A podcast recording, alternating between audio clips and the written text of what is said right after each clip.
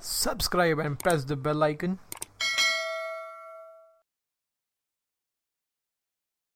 Hey guys, what's up? We are back with new podcast again.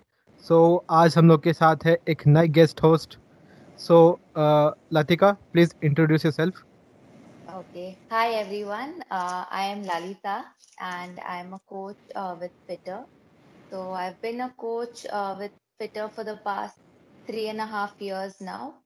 And uh, actually, by profession, I am an architect and also a designer. But uh, due to my passion in fitness and passion for helping others, I got into fitness uh, initially part time but I realized that I wasn't doing justice by, uh, you know, just giving in half my time. So I decided um, to quit my job, and also because I hated architecture, like I didn't relate to it at all, like I did with fitness. So um, I quit my job, and then I became a full-time coach with FITTR. Uh, to my luck, while I was working, I came across this group on Facebook I joined it just because I was so passionate about fitness. But then, um, you know, I realized that I should definitely be a part of it. So that's how I got into it. And uh, it was a small startup when I joined, just about 20 coaches. But now FITTR is huge. There are 200 coaches. And uh, I think I have evolved a lot in the past three and a half years.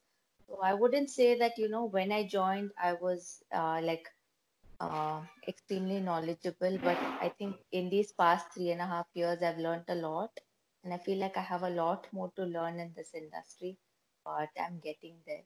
So when I joined FITTR, I had just done my basic certification. Although back then I used to read a lot for myself. I used to read like um, you know, from random blogs. Maybe not everything was right, but I think because I kept searching, I came across a lot of good websites like I came across Revive Stronger and I came across uh, Renaissance periodization. So all these websites were really good, even if I didn't know whether it was like evidence based or not. I still uh, researched, read a lot. So I think uh, because of that, um, my when I did my basic certification, it was very easy for me. So I did the in-house squat certification. So FITTR was called squats before. So I did the INFS certification, and uh, you know, after I started making money, like after I had enough money saved up, I did the certification from UK called Shredded by Science. So now it's called the Personal Trainer Collective. They call themselves PTC, but it used to be called SBS, Shredded by Science. So um, if you see, they have like really good guests and lecturers on in that certification. So I learned a lot from Eric Helms and James Krieger and so many other good um, physique athletes and powerlifters also. Although I don't have like a personal inclination towards powerlifting because uh, I'm a physique athlete. Of course, I do some amount of compounds and I realize it's good to learn for my clients how to program, periodize, whatever for different types of uh, athletes and the best part about um, Shredded by Science certification is they teach you a lot about general population. So, like, even though people say that certifications don't matter, I feel like SBS has really taught me how to uh, handle general population clients. I would say that my coaching like went from 50 to 80 because of SBS certification. So, um, you know, that was like a changing point for me and of course apart from that uh, you learn with experience so um, till now i have trained about uh, 950 clients to be precise so i'm just waiting for like you know to reach that uh, thousand mark Thousand but mark. uh, yeah but i feel like it it's been a great journey till now and also personally i am an aspiring uh, physique athlete i have taken part in one show the Fit Factor like two, three years back. But then when I took part in that show, I realized that, uh, you know, to be like one of the best as a natural athlete, you need to spend a good time in your off season and build a good amount of muscle. So after that, I decided not to compete. Of course, um, you know, like I don't stop um, trying to achieve that goal and get better. So I want to take part uh, maybe next year or uh, 2022. So I have been training uh, pretty hard for that. I have a coach also because I feel like that helps you learn a lot. So, um, you know, there's like never enough that you know, right? True, So yeah. I felt like, um, so that was one of the main reasons I enrolled with a coach as well, so that I get to learn a bit from her. Also, because uh, I want to see how they train their clients and, you know, how personalized the experience was.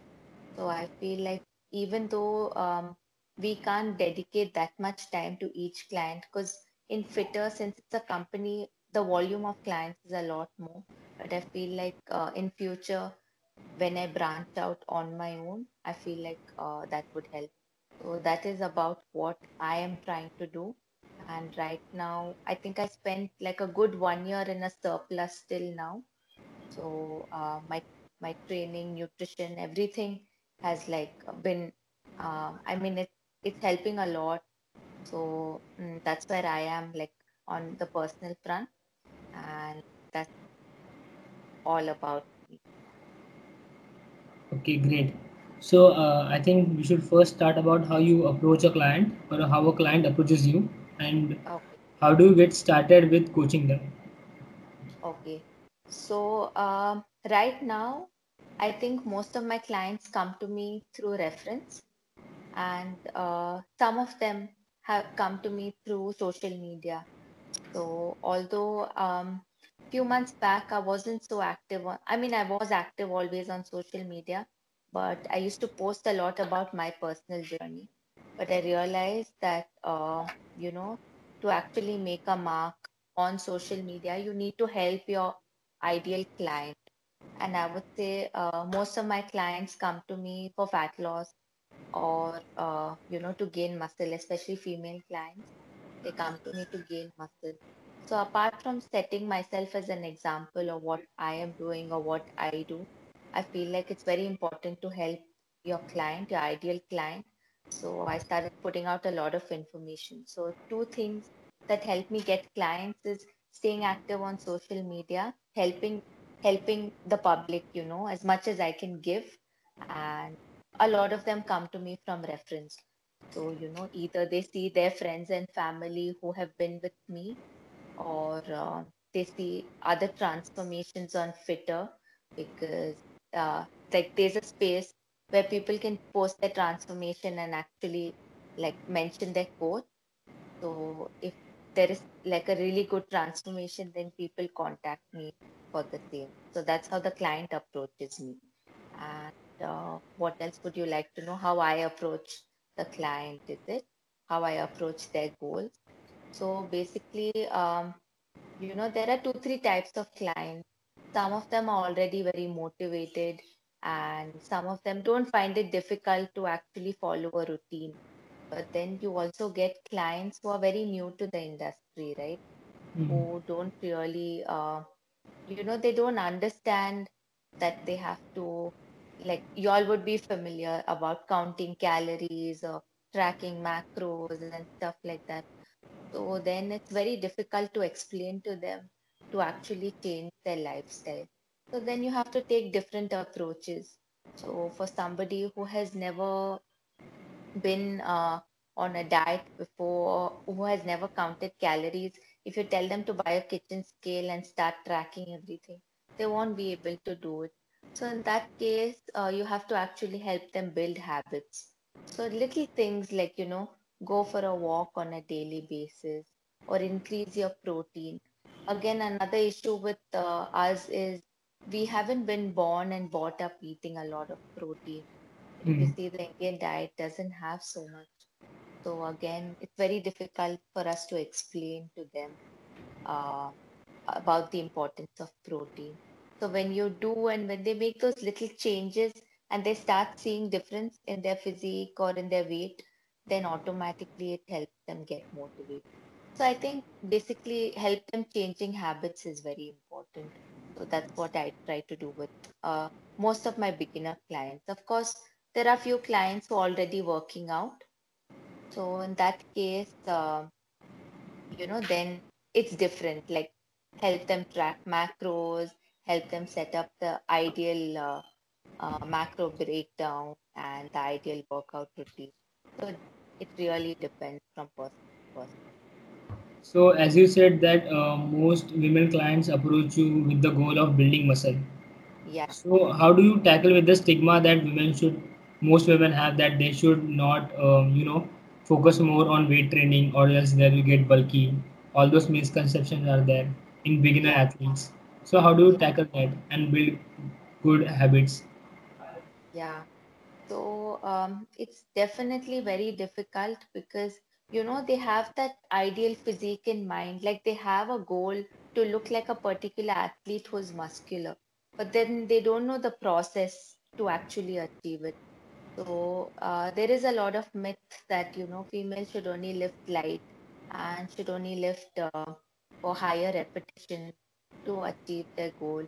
So to change their mindset is uh, quite a challenge, but um, I think it's very important to communicate effectively.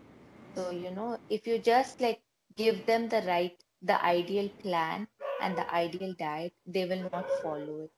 So I think it's more important to teach them that, you know, um, even if you are on higher ca like even if you're on higher calories and actually lift heavy for uh, fewer reps, um, you will not get bulky because that uh, hormone itself is not present in females. Like we don't have such a high uh, testosterone level that we can build bulky muscles. So that once I start doing it and once I tell them that, you know, no, 10 reps is fine or no, you can go heavy. Once it, because beginners will see the uh, results very fast. Hmm. It's not like an Yeah. intermediate or advanced athlete who takes years to see a difference. So when females start seeing changes, then I think they start understanding that, okay, maybe what she's saying is right. Maybe I should listen to her. Then it becomes much easier. But I think uh, communication is very, very important in this case. So, you know, it's not like they are not athletes like y'all who, if you all just give a plan, they're going to follow it. It doesn't happen here. So, since most of my clients are beginners, communication is the key, is what I have learned. Yeah, Also, when like uh, we are communication. approached by clients, uh, I particularly see there are two types of clients, whether it's beginners or intermediates. Uh, Yeah, first type of clients, uh, they would like to learn as much with you as you are uh, giving them the training plan or the nutrition plan, and some are like they just want uh, just want all to leave it to you. You know, they don't want to learn all those things. They are like, just give me the training plan, and I'll consume all those calories. yeah. So, have you had any experience with any of those clients? Mm, yeah, I have actually. So there are few clients, you just give them the training plan. So see, even diet, even if they don't ask questions, it's all right. But the problem is when they don't, um, you know, they don't give you feedback about the training. Like they just take the training plan and they say they're following it. But the issue when you have to build muscle is your form and technique. Yeah. If you don't get that right, it's very difficult to gain muscle. So, you know, they come back to you and say, I don't see any changes in my body. So then again, it's very, very important to get feedback for them. So I always say, please maintain a logbook. Please send me videos. So sometimes um, it gets to a point where I say, I will not make changes to your training plan if I don't get feedback from uh, for them it's very new the concept of actually like you know writing down how much you're using to track uh set volume whatever it is but then um i think it's very important like not just for progress but even for me to understand what is working for them for them to understand what's working for them so I think, uh, you know, I have to like constantly try to explain the importance. And I think some people tend to understand after that. So they actually come back with training videos and they also start seeing. Uh, so when I give them feedback about what could have been better, then they always come back and say, like, you know, oh, now I actually felt it in my hamstrings, or now I actually felt it in the right muscle. Yeah. And for that purpose, we have also launched this uh, workout logbooks as well.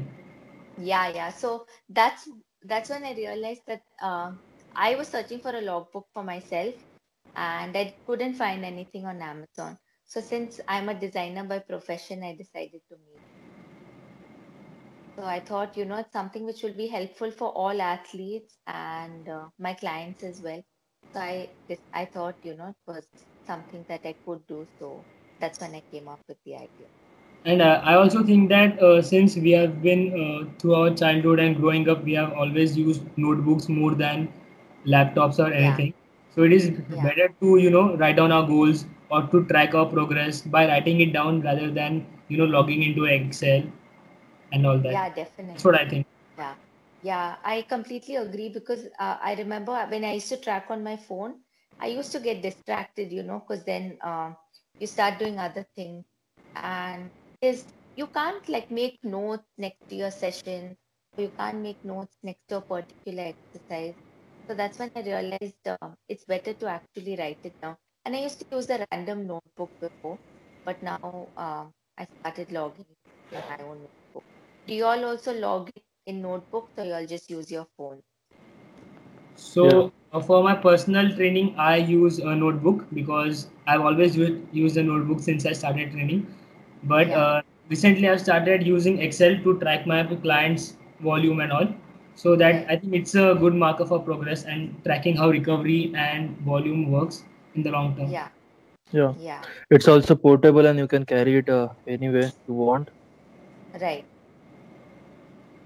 But I I use both of them, a notebook and Excel sheet for tracking my progress. Okay, yeah. Yeah, Because think it's like have their Old school plus new school. Yeah, exactly. Yeah, phone is very much convenient because it's smaller, you can carry it with you. But uh, yeah, I think both have its advantages and disadvantages. Also, you can manage them very well uh, in your Excel sheets because you can search what type of client you want, like which client you are searching for exactly, or which state or which um exact uh, Yeah, thing you are searching for. But in yeah, yeah, notebooks, you have to search all the pages and just go through all of them to exactly find what you are looking for. correct. Yeah, yeah, I completely agree.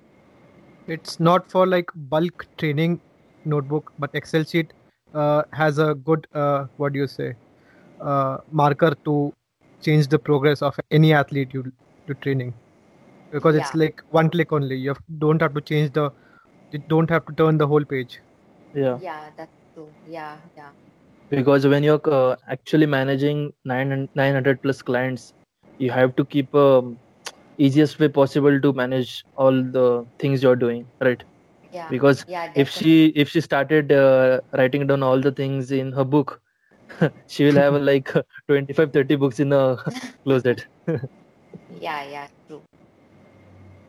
Okay, so should we start with our questions? yeah.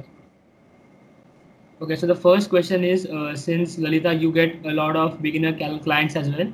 The first question is uh, Can a skinny fat person start powerlifting? Yes, I think uh, in my opinion, anyone can start powerlifting, right? You don't have to have that experience or anything. In fact, I feel like I, I should have spent my beginner years uh, learning the uh, main lift rather than doing a lot of random stuff. So I would say for the first four, five years, I didn't know what I was doing. Like I was doing uh, very like I used to just Google online like training plan and then just go to the gym and perform it. Of course, I gained some muscle and I lost some fat because those were my goals.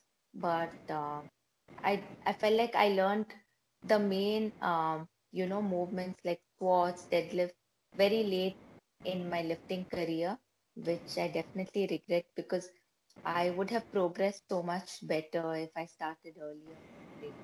I feel like uh, all athletes should spend a good amount of time uh, learning the basics, and I would say squats, deadlift are, uh, you know, the basic and the most important movements anyone should learn. What do you all think?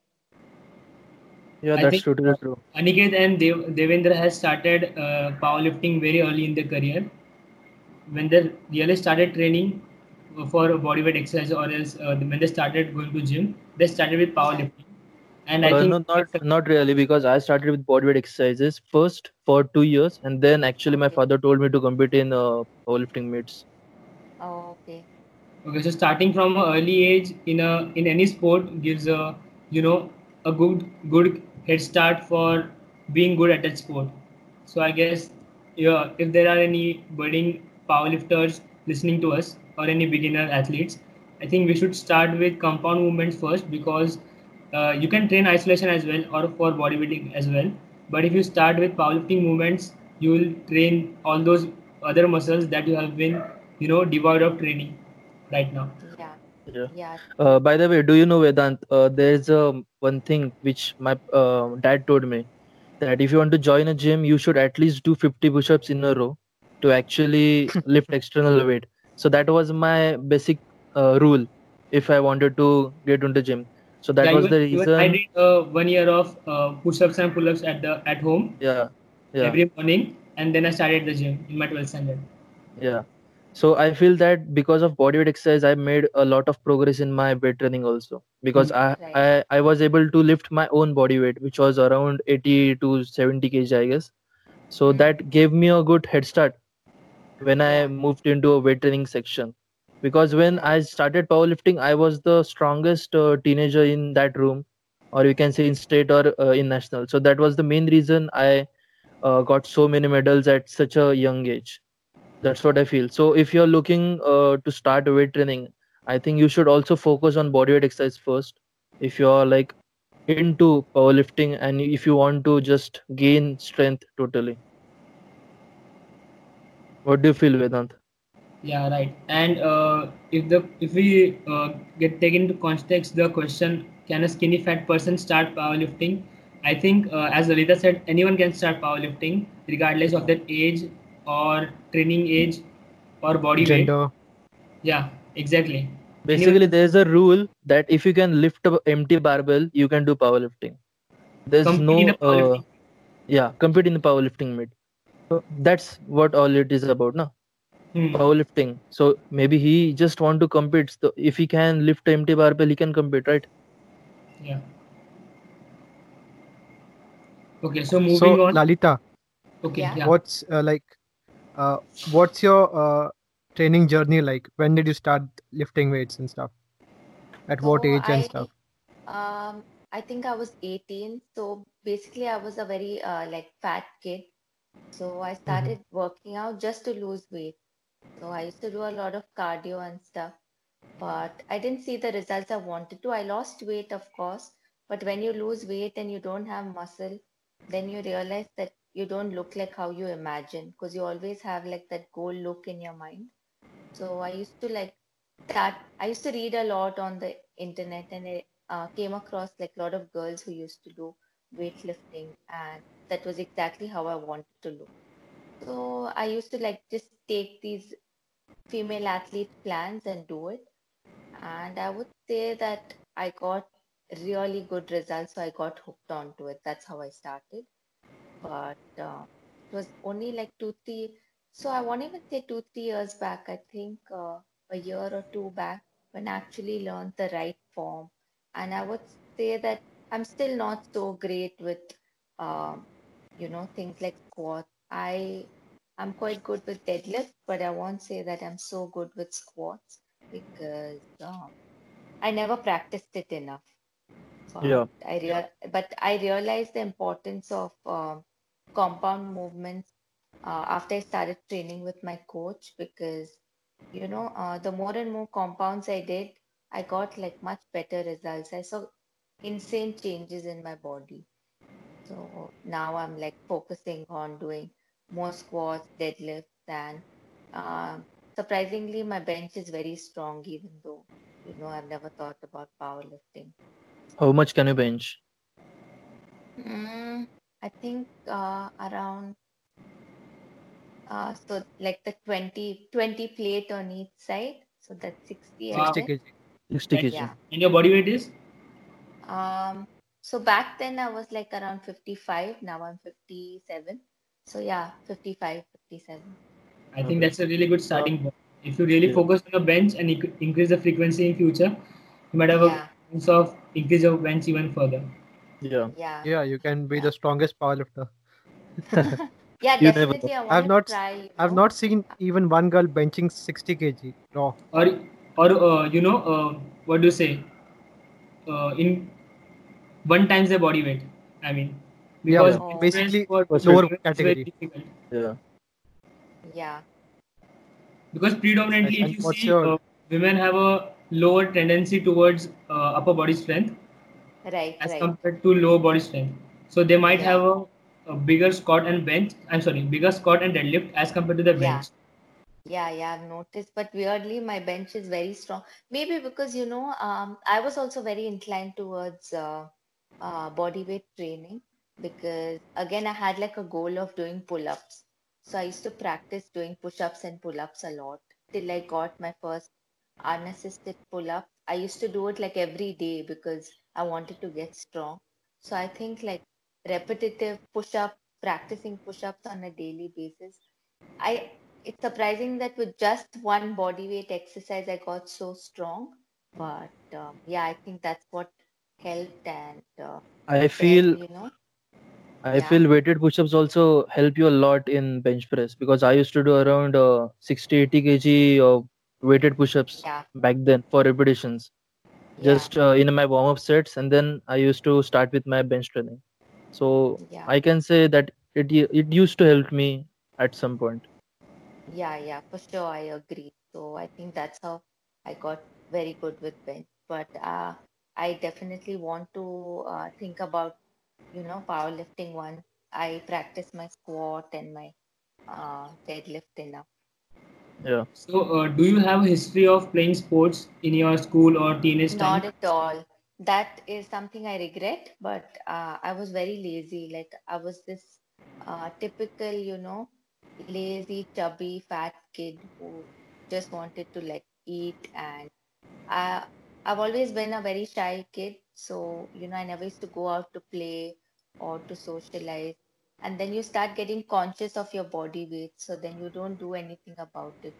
And there was a lot of pressure also and a lot of bullying back when I was in school.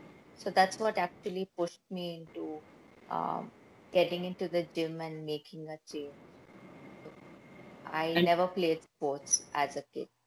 and if you see statistically uh, women are more conscious about their body or their structure as compared to men and Yeah, definitely. It's one of the leading cause of having mental health issues or anxiety Yeah, yeah, yeah. Yeah, I completely agree because I've seen that with my clients also. There's so much pressure on them to make a change, you know. But uh, So uh, talking sad about that that- people don't know where to start. Yeah, tell me. So talking about that, most of the girls um, whom I friends with, they usually uh, ask me that I want to reduce uh, fat from this spot. I have to gain muscle in this part. So what Basically, what's your spot call on that? Spot reduction, basically. Yeah. So, uh, sadly, spot reduction doesn't doesn't exist. Exist. Yeah. Yeah, and again, that's another very difficult thing to explain because uh, females especially store fat in their hips and their thighs. So Yeah. you always get uh, females coming to you saying, you know, my upper body looks fine. I don't want to really make changes, but uh, I want to lose fat only on my legs. So again, it's very difficult for me to explain to them that uh, it doesn't work that way. But maybe if you build muscle, at least you know your your body shape will change. But I feel females are more fat, dominant in their lower body. yeah, yeah, uh, they don't realize you know their strength in their lower body. Yeah. So when they actually start working out, you will see that uh, they are so strong and they can make like massive changes in such a short span. But it's very sad that uh, they're so scared to start lifting weights. And generally, they can handle more volume than men, especially in Definitely. powerlifting. Yeah, they can handle more volume and they also recover very Recover fast. fast. So Yeah. yeah, I They personally can handle more train. stress. Yeah, yeah. Because I can train, I train legs thrice a week and I recover very fast, you know. Damn. Even like if I'm in a deficit, I can train like twice a week. And uh, as you said earlier, that you had a goal of reaching or doing a pull up. and uh, when Yeah. clients approach us you know they have many uh, goals as well whether it's short term goals or long term goals Yeah. so uh, how do you approach that for example one client say that i have to complete this in this competition or i have to reach a certain body weight. So how do you make them them believe in the long term process? Because you know the quote that trust the process or trust your coach because Yeah. uh, building muscle or losing fat sometimes it can be a slow process slow and gradual process. And sometimes people can lose motivation as well. Right. so how do you make them you know um believe in you or trusting the process? Yeah, so I tell them initially itself that uh, I cannot guarantee you uh, um, you know a certain number in on the weighing scale, but I can guarantee that if you put your 100%, you will see changes. So I always uh, stress on sending progress pictures. And the best part is, you know, with minimal changes in their diet and training, they actually start seeing those changes because I make sure that I send them like comparison pictures. So I feel that's when they trust their coach. But uh, there are clients, you know, who really uh, struggle to reach those goals, or be, I would say that they struggle in uh, keeping up with these habits, and then they tend to fall off. So that's where, uh, you know, constantly reminding them that it's not the same for everyone because again, you start comparing your progress with others, right? Especially when it's like a community and they keep seeing each other's progress. It can be demotivating at times, and not everyone will see progress at the same rate, especially with like metab- uh, not metabolic disorders, lifestyle disorders, things like thyroid and PCOD and stuff. So then again, you have to really try to explain them, or you have to tell them to have, uh, you know, short-term process goals. Like, you know, how about you focus on improving in the gym, or focus on uh, learning how to do push-ups, or you know, pistol squats, or whatever. So Mhm. instead of just focusing on uh, weight loss. I think uh, that mindset shift has to happen. And once that happens, then they start trusting you. But uh, there, there, there will always be five, ten percent who will still have their doubts. So you have to, you have to do your best to make them understand. Do you all also face this? Even though I feel like you all must be coaching a lot of athletes, do you all also face the same issue? Yeah. yeah um, when uh, when of. there, there are a variety of clients where we are approached with so some want just want to build muscle most majority are uh, those who want to get stronger in the gym in the three lifts but there are Yeah. other people who want to lose weight or build muscle and get strong at the same time so some things can be challenging as well but uh, i believe in the process of building small term goals which will you know uh, predict your long term uh, success so uh, let's say if I have a client who wants to lose such amount of weight or such amount of fat, uh, I'll give them small small timelines. I'll tell them that I will guarantee you that in this much weeks you will lose this much of muscle. I'm sorry. you will lose this. I'm sorry. I'm sorry. Muscle. Bhag tu idhar se. Yeah. Vedant has different so, schemes. So I think uh, small term progress is a setting small goals is a good marker for long term success. Yeah. Yeah. And uh, do you also like uh, get clients who just want to lose weight, or you'll get you all coach on you coach only powerlifting clients? No, no. As I said, um, we get a variety of clients, Okay. but uh, the only type of clients we don't want to teach is uh, who are very basic.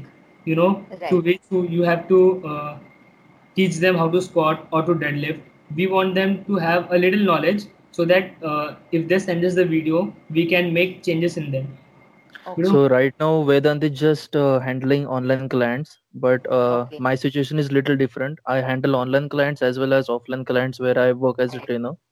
So in my offline uh, clients they are usually like fat loss and weight gain and then they just want to learn the basic uh, gym exercises and on the other side online clients are most most of them are athletes so they just Yeah. want specific numbers they are Yeah. uh, chasing so Right. yeah we have a lot of experience like different experience in clients but uh, handling offline clients is much easier i can say because we have a uh, in human communication with them we can uh, show them what you you are doing uh, wrong or what uh, you can change so basically i'm just um, framing out how i can teach a beginner a total uh, beginner how Hmm. to work out or how to do uh, sbd movements in a gym Yeah. by training him online so i'm Yeah. just working through it Okay.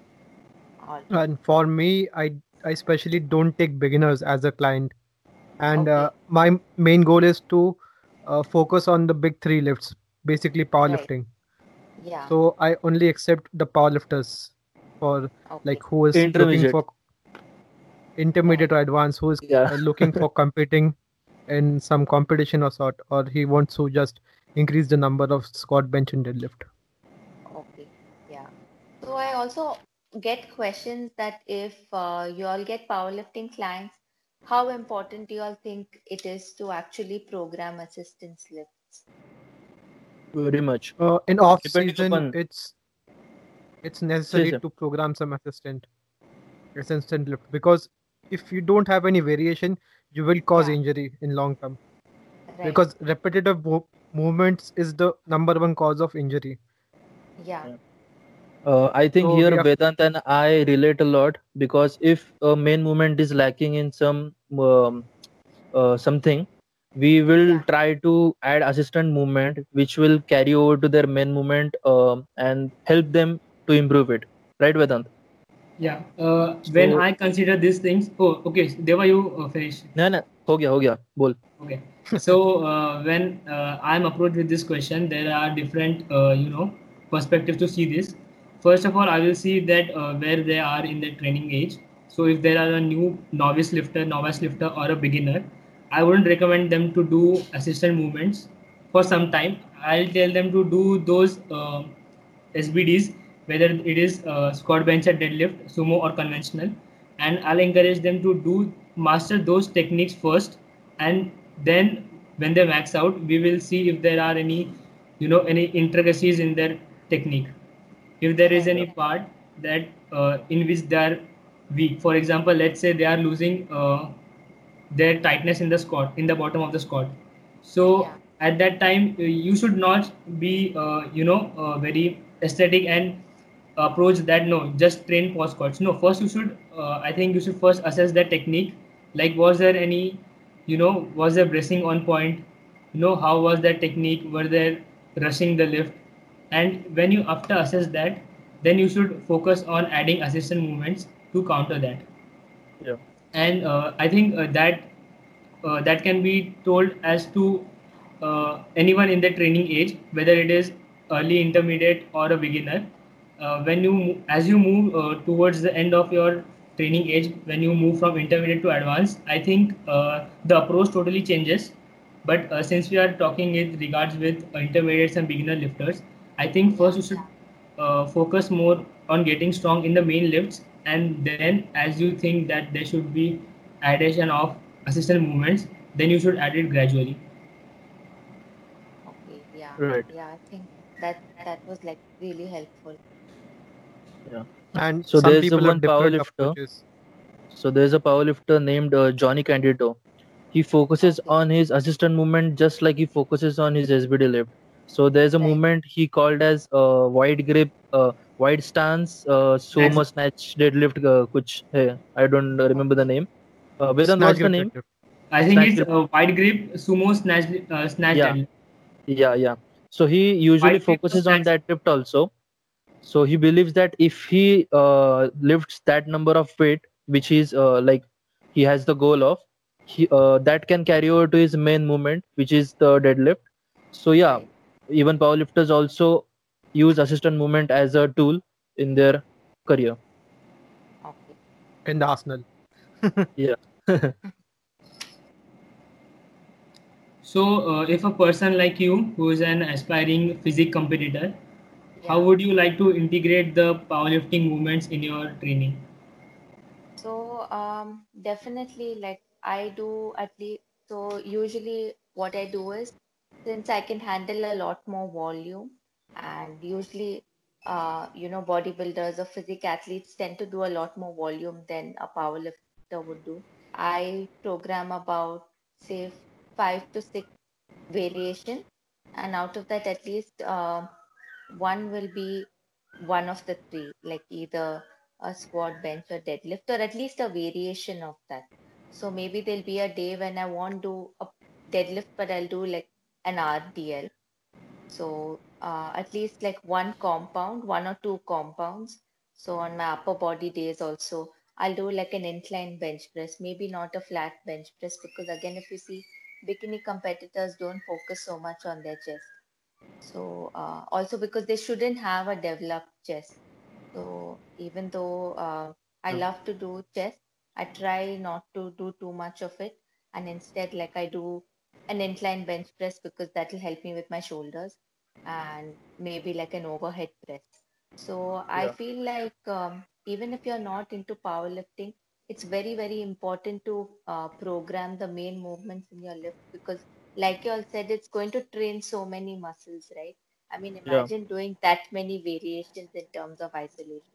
You're not going to have the time to do so much, even if your uh, career is in this field. It's very difficult and it doesn't make sense also. So I feel it's very important. And uh, I do, like, I do sumo deadlifts a lot. I love doing sumo deadlifts. I, I do that once in a week. And uh, I don't do like a full squat in my program currently, like I have done it before, but I'm doing like a box squat. So even if I don't do uh, SBD, I do like variations of them. So I think Okay. uh, it's very it's very much important, and I, even if my clients are beginners, I try to program some type of compounds into their uh, split. Yeah. Okay. Yeah. Okay, so uh, if you have to choose between sumo and conventional deadlift for yourself or your clients, how would you Yeah. do that? So actually, um, I would give them like both. So I would give them sumo and conventional. But then again, I feel like uh, some people, like I think uh, some people find sumo more comfortable, or you know, if they start doing both, they realize which they're stronger in. But I think if you're not a powerlifter, then you don't have to choose. You can do both. So I do both, but I feel like my sumo deadlift is stronger, and um I don't do the conventional right now because my split keeps changing like once in few months.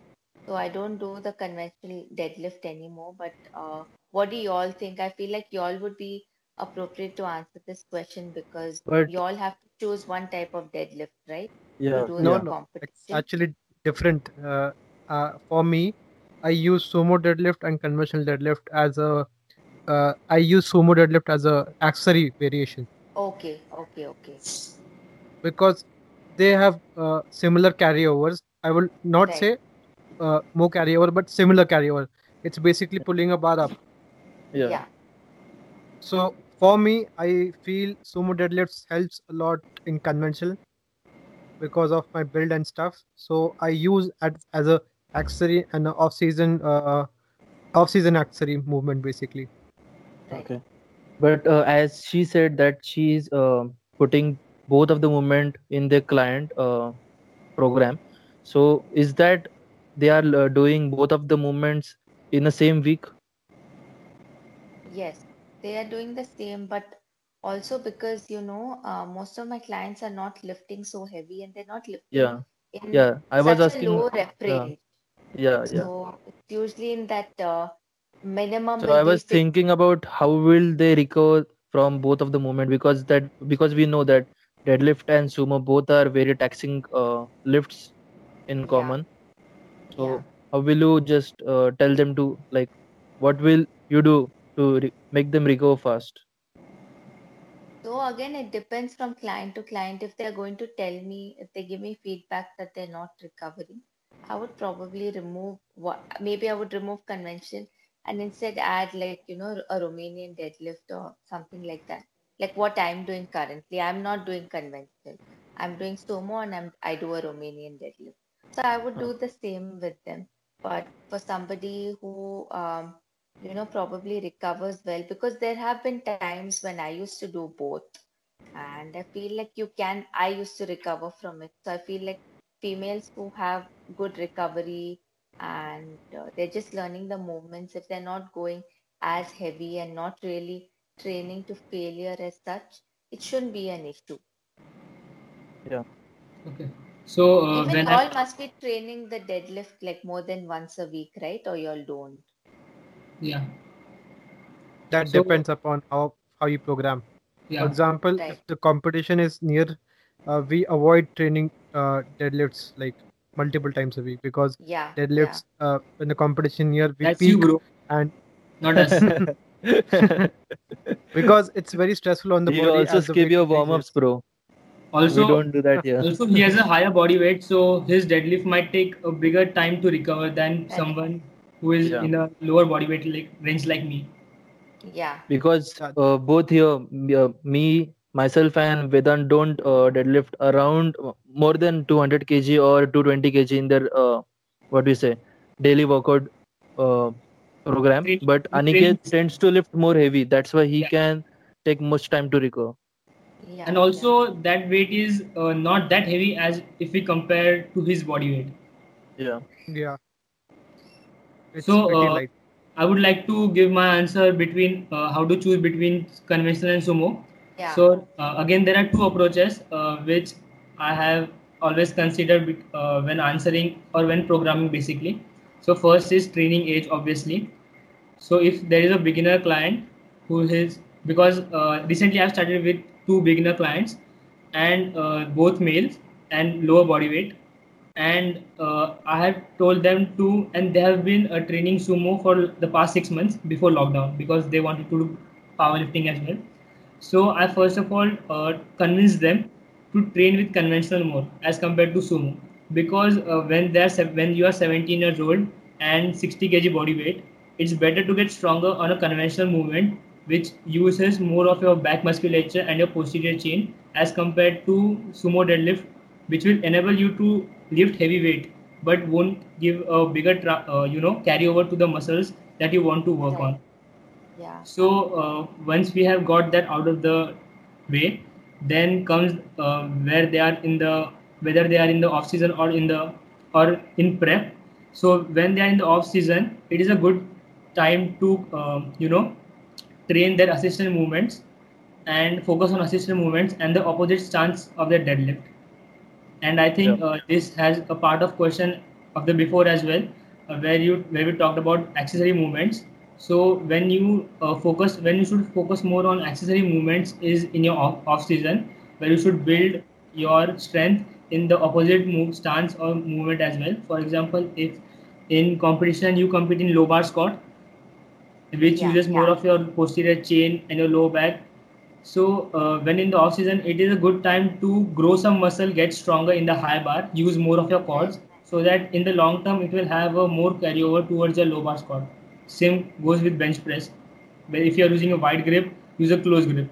And it's just an example. You don't have to religiously stick with one, uh, you know, what to say, accessory movement. You can experiment Yeah, with yeah. others because uh, it's because uh, let's say if someone is slow off the floor then it's not necessarily that they should focus on doing deficit deadlifts for example for example if uh, my lockout on the deadlift sucks that doesn't mean i should be doing block pulls there are many things that you should be taking take into consideration and experiment with different types of lifts so that you could observe that which one works best for me which has a good carryover because accessory movements will change from person to person. Yeah right. Yeah. So uh, when in off season, you should focus on the opposite stance more because when you're in the uh, when you're in the prep, you are using high intensity for moderate to low reps on the deadlift stance or deadlift Yeah, movement. And uh, sometimes when in the off season, if you use the opposite stance, it's a better way to integrate though those uh, you know what to say neural patterns, no, sorry motor patterns and also to build those musculature that you have been you know avoiding in the prep. Because in the prep you avoid um, you know hypertrophy work to a much more extent as if you are in a hypertrophy or a strength block. Because you are more yeah. focused on lifting the most amount of weight that you could possibly do as you lead into a meet because there are different approaches to tapering and peaking as well Yeah, but yeah. i'm just saying this in general so if you are in a dilemma to choose between conventional or sumo then you should consider two things your training age and where, where do you stand uh, in regards with your competition Right. Okay. And is it true that you can lift more in sumo because like the bar travels a lesser distance, or again it depends from person to person? Well, uh, I would like to Both start with me because Aniket, Aniket here lifts more in conventional as compared to sumo, and mine is mine is the opposite because uh, I was not uh, doing the conventional deadlift with a good form. That's why I uh, had a you know spasm in my lower back. That's when I switched to sumo deadlift. Okay. Yeah, so that was a good lesson for me. Firstly, to how to uh, do a conventional deadlift properly. That was a good lesson. And also, I got stronger on sumo deadlift gradually. It took me some time, but uh, the progress is still increasing every day. Right. Yeah, but So looking into your body structure, Yeah. looking into your body structure, Leverages if play a you ro- big role as well. So Vedant, she was asking that if uh, it is true that uh, you can lift more heavy weights in sumo. So I think we should answer that question as well because sumo is a sort of lift that you should start if your body structure is more um, Suited beneficial to it, suited for sumo. Yeah. So, So- uh, yeah, huh. Yeah. Bol bol bol bol bol bol. Okay, so for example, if you compare two different body structures, let's say uh, of Aniket and mine, there are two different body structures. Aniket has good leverages for squat and deadlift because he has moderate limbs and moderate arms. Whereas if you see my body structure, I have long limbs and long arms, and that is a good excuse for uh, having a weak squat. Anyways, uh, so if you see having a small range of motion means you can lift a more amount of weight in small distance. So Yeah. Aniket at his body weight is able to lift uh, X amount of weight in a small through a small distance. And if you compare me and a person similar to me at the same body weight but at a different body structure or leverages, for example, he has his uh, body structure or limbs like Aniket. He has he is 5'11 just like me, but instead of ha- having long arms and long limbs, his body structure is well suited for short limbs and short arms so he can be beneficial he can be benefited by doing conventional deadlift which is predominantly you can say that he can be beneficial in doing uh, conventional deadlift but if he experiment but he should experiment and see which works best for him because the, if we see a variety of lifters whether they are long limbed or short limbs you can see long limbed people doing uh, conventional deadlift as well and the same person being strong in the sumo deadlift as well Yeah. so yeah Also, if you see the mechanics of sumo deadlift, uh, sumo in, in the sumo, your hips are horizontally more close to the bar, and Bar, in conventional they are far. So Hmm. also, the that stuff also help you a lot in moving the weight faster or more, uh, in terms of Efficient. what you huh. Yeah. But with time i think you can improve it because uh, if we take example of just mine when i started with my sumo deadlift uh, i was not using the technique of wedging into the bar and my hips were further away from the bar so first my hips used to rise because there was no tension Basically- in my core. Basically, most of the sumo lifters in the beginner stage now they uh, tend Lift like tend this. to lift uh, stiff stiff legged uh, sumo deadlift. yeah because so there is that no is yeah. pre- there is no prevalent uh, you know uh, tension in their cords with which they Yeah. can wedge into the bar and start Yeah. pushing into the ground because Basically, they just don't know how to like- use the better tensioning of body into the bar. Hmm. So learning that can take some time. yeah Yeah. Okay, so uh, when approaching squat or a squat bench deadlift, any of these movements, how do you improve your mobility and flexibility or flex- flexibility for a movement? I think uh, y'all should answer this question because uh, a lot of times we tend to skip it, you know, and also we don't focus so much because we are not. Um, so I'll tell you for isolation exercises, you can get away with having like shitty mobility, and I have made this mistake a lot in the past where I didn't focus on trying to improve my mobility and. Uh, of course, I know you don't need to be very flexible. I'm not flexible. And I guess you don't have to be. to be good at the three lifts, but uh, I would definitely like to know how y'all approach uh, mobility for each of the exercises. Aniket, Mobility, basically basically uh, for i'll start from squats uh, Yeah. for squats you need good ankle mobility Yeah. to uh, get in a good position Or hit that uh, most basically. most of the people don't have good ankle mobility and they they have uh, uh, issue achieving depth so they they will say I- i can't squat because they have poor ankle mobility so i start from there and work up so basically ankle mobility then hip mobility then shoulder mobility. Basically if you ha- uh, have any issues in the range they will uh, uh, generate injuries. So basically if you have shoulder injury it will carry over to your elbow wrist. So i start from the bottom and then build up. So I, uh, see the videos of a person lifting. So if he has ankle mobility i tell him to do band band uh, joint mobilization and some stretching to the calf and uh, achilles tendon Hmm. Yeah. back of the calf basically and for bench uh, basically uh, your wrist mobility if you are able to put the bar in a uh, good position and bench properly and uh, that's it and uh, your uh, extension for the big arch as a Yeah. powerlifter we Right. take big arches benches to so reduce the range of motion. Yeah. sometimes depends upon the lifter so we Yeah. tend to focus more on the arch and because forget lighter like lifters can get more uh, arch and heavy lifters won't get that much arch. So it depends upon the lifter. Okay. and people forget that in the arch you have to maintain the tightness so m- what Yeah. most people do is they go for the big arch and uh, forget Yeah. to put in some tension to Because push the barbell decreasing away. Yeah decreasing range of motion is the not is not only uh, the main hack to bench more right? Because if you just decrease your range of motion and you don't have body tensioning or uh, you don't have a stiff um, body in the whole movement you won't be able to press it up right? It will just come down but it won't go up. Right. yeah And, and, what deadlift? about the deadlift?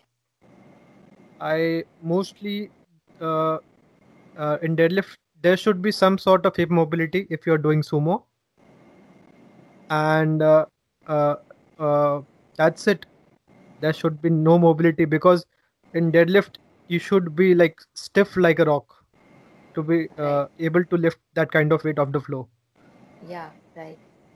so Uh, i al- recommend also doing feel that uh, hip mobility is also important in your bench press because most of the guys uh, get their cramps in the hips during a bench press Mm. while they are the back. arching.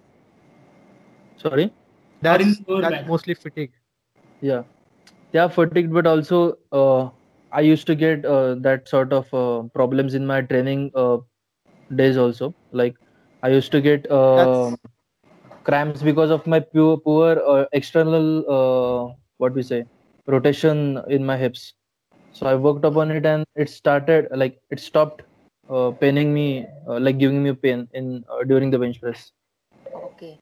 or you might be dehydrated at the time yeah can be can be Yeah, because you all tend to cut. Some people tend to take that water cut approach, right? To make don't Like remind us Vedant. of that like vedant don't remind us it's a very bad uh, bad memory for us So I like to bad maintain my- experience Not more than that. puking before before the squats, right, Aniket? What what what? Not more than puking before the squats. Am I right? uh, that's my ritual. I, I actually cut to it, and i puke all over the stage. First first he pukes then he creates national records right? Nice. in national i didn't puke at all. In state i puked. Come on bro. Come on District bro you told me that you puked. No you had some No, I was- issues i guess.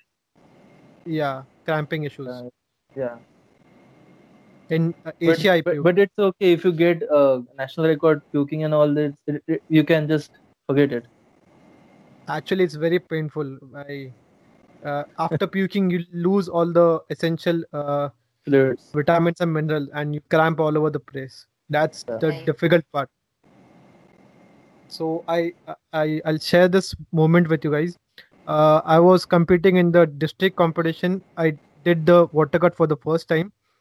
I I was like, okay, I'll, I'm all okay. I'm done. I'm weighed in. So I had my uh, whey protein, my electrolyte. Then I feel something like uh, coming up, and I, I started puking. And after it, I was like cramping all over, cramping for 30 minutes. Oh God. My whole abdominal was cramped, and I was sore for like uh, two, three weeks. For for like uh, my forearms, my abs, all was sore. So I But that was my uh, your worst. lift didn't very- get affected, or would you say It it got did? affected. No, yeah, obviously, I didn't squat. I did like around 200 squat, Yeah. around 140 bench, and I did a big jumps and deadlifts. So I started from 180 kg, then 240, then 280 kg. That's why I prefer to maintain my body weight all year around, so that I don't Yeah. need to cut my weight. Yeah, I have That's a personal actually- question. How important do you guys think it is for powerlifters to actually um, focus on nutrition, or you'll just like get your protein and then you'll uh, portion control or do like ad lib diet? Our nutritionist will answer you. Vedant, come on, bro. Okay, so uh, first of all, it again depends on the athlete. First of all, like uh, how their approach is, what their priorities are. Do they want to have abs, or, or or do they want to be in a lower body fat, or they just want to YOLO on their diet and just lift big weights like Aniket.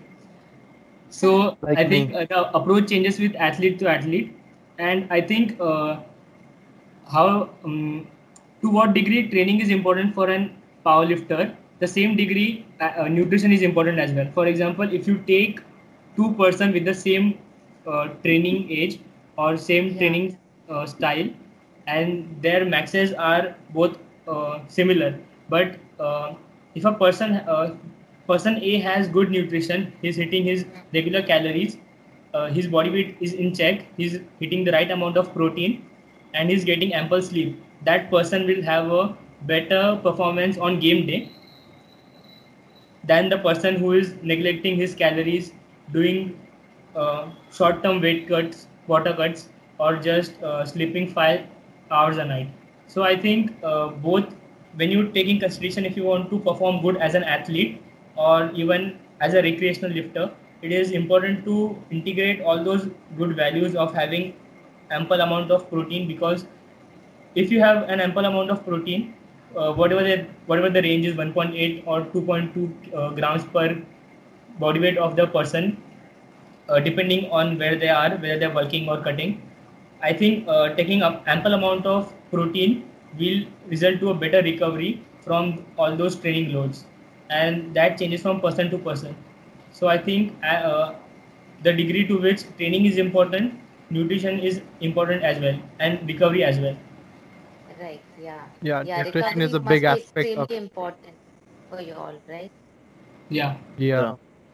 also uh, the person uh, just because a person has to hit a set amount of calories or protein doesn't mean that should come from um, any source as well Yeah. we mo- yeah we Quality is also important. ourselves as well to get those from uh, whole foods or meaningful I'm sorry meaningful food sources as well because uh, just because uh, some some uh, let's say whey protein for example i'm just giving a vague uh, example just because whey protein uh, completes my daily intake of protein.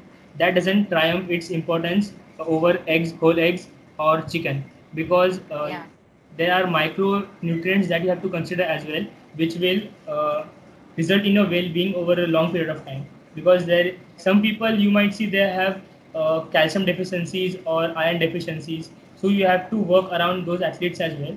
So that's why nu- taking nutrition into account is very important Right. Yeah, nutrition is a no, big like- aspect of marketing. Yeah. And would you say like there's an ideal body composition or not so much, as long as they're not um, extremely underweight or extremely overweight? yeah In and uh, powerlifting, there's nothing such as uh, body composition. It's about more about lifting weights. Yeah. no, but if But do you feel see like all those they have an advan- advantage.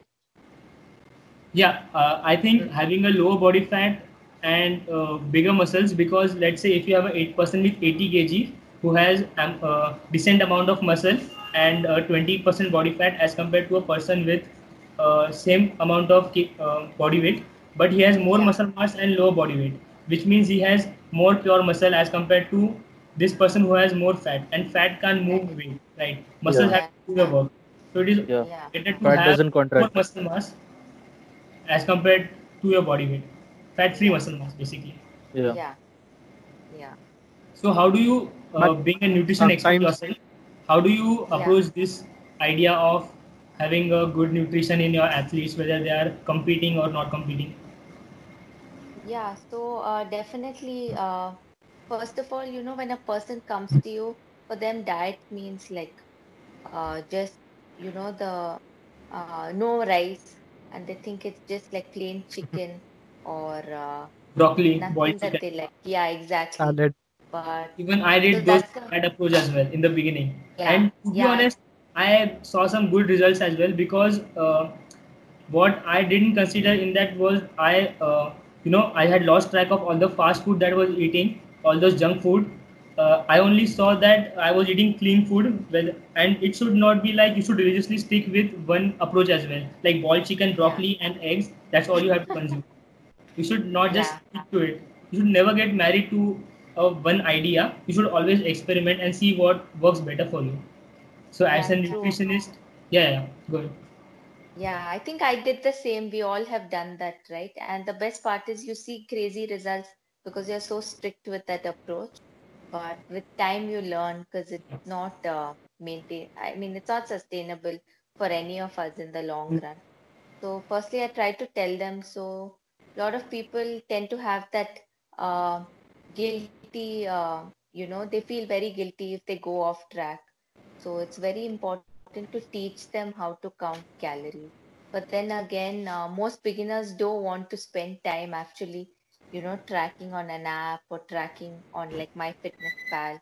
So then basically you just teach them how important protein is, how important uh, carbs are for your performance and everything. And then let them choose what they want to eat, you know. You give them an option like you can eat rice, bread, pasta. So this way they don't uh, see food as good and bad because otherwise most people think pasta is bad, rice is bad. They think only brown rice is okay or oats are okay. So Yeah. you have to uh, explain to them that all sources are fine. It's the quantity that matters.